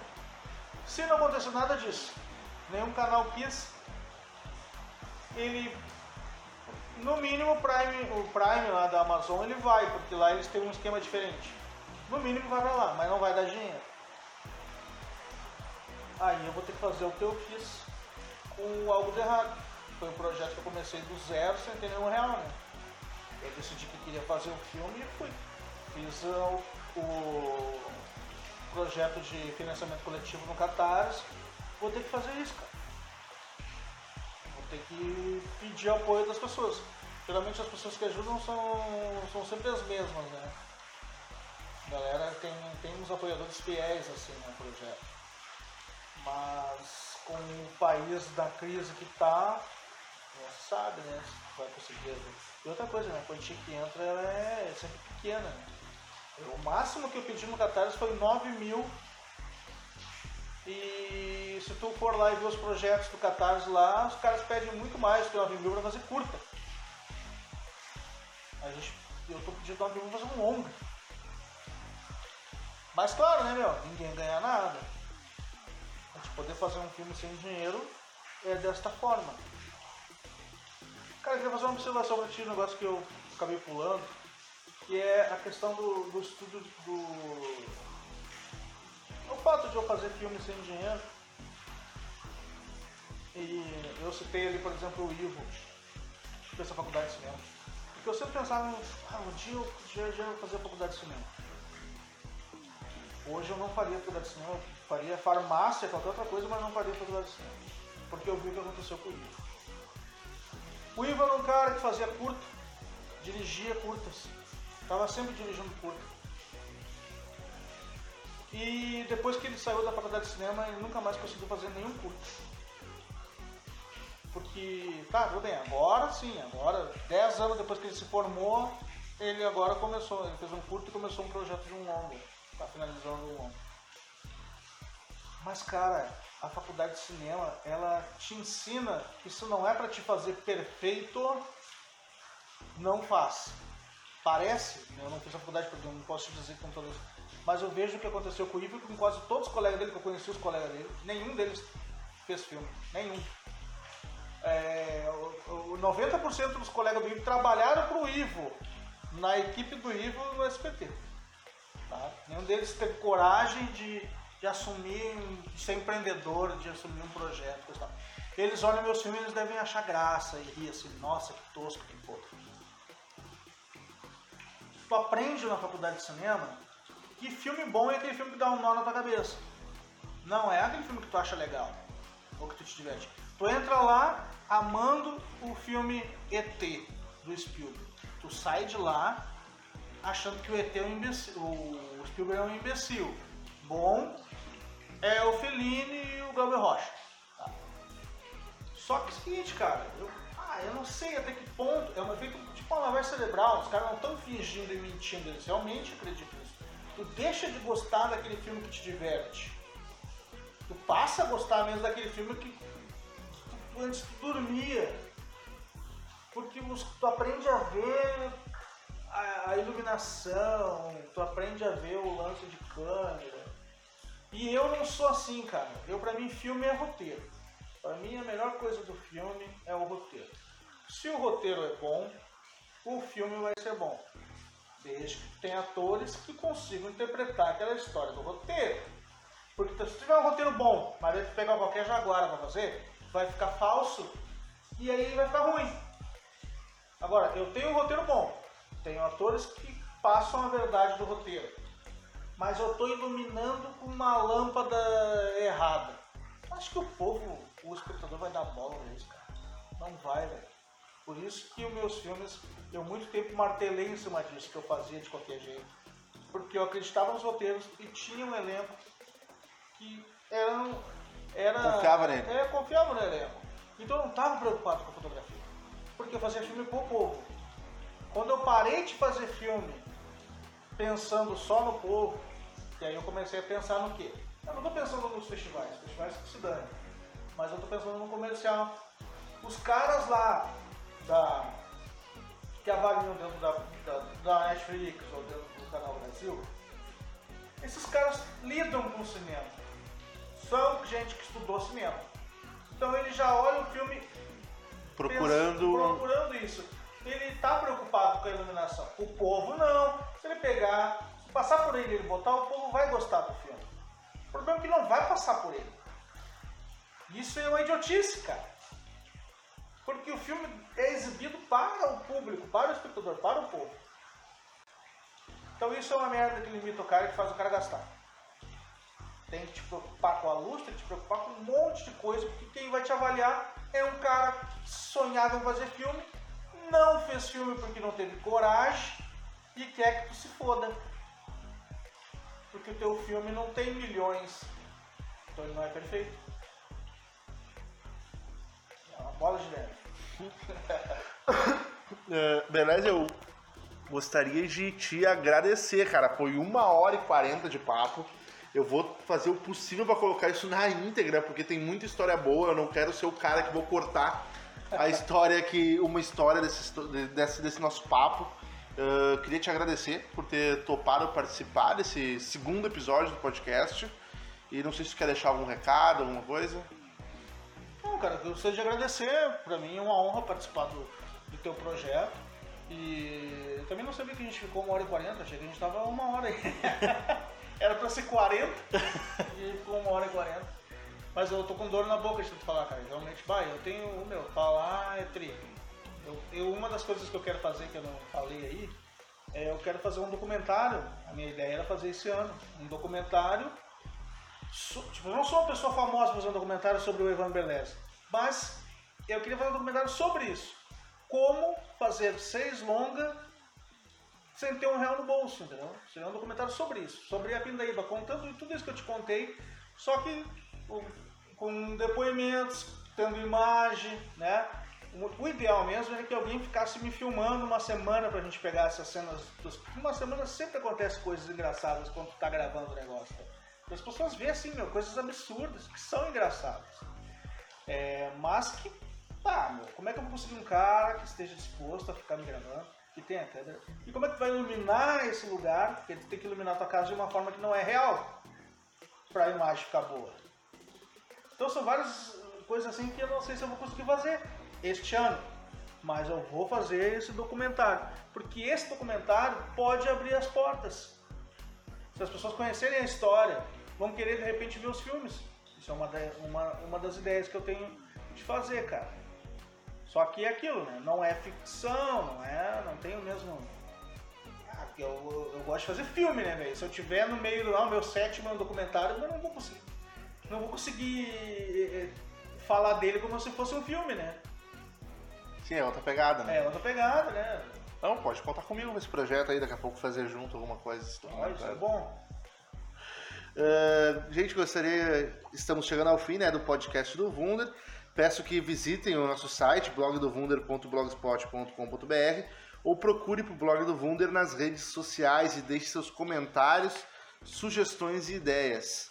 Voltamos numa próxima edição aí, espero que com uma frequência um pouco mais próxima, com mais histórias de expoentes de Alvorada. Não deixem de conferir o nosso próximo episódio. É isso, gente. Até mais. Tchau, tchau.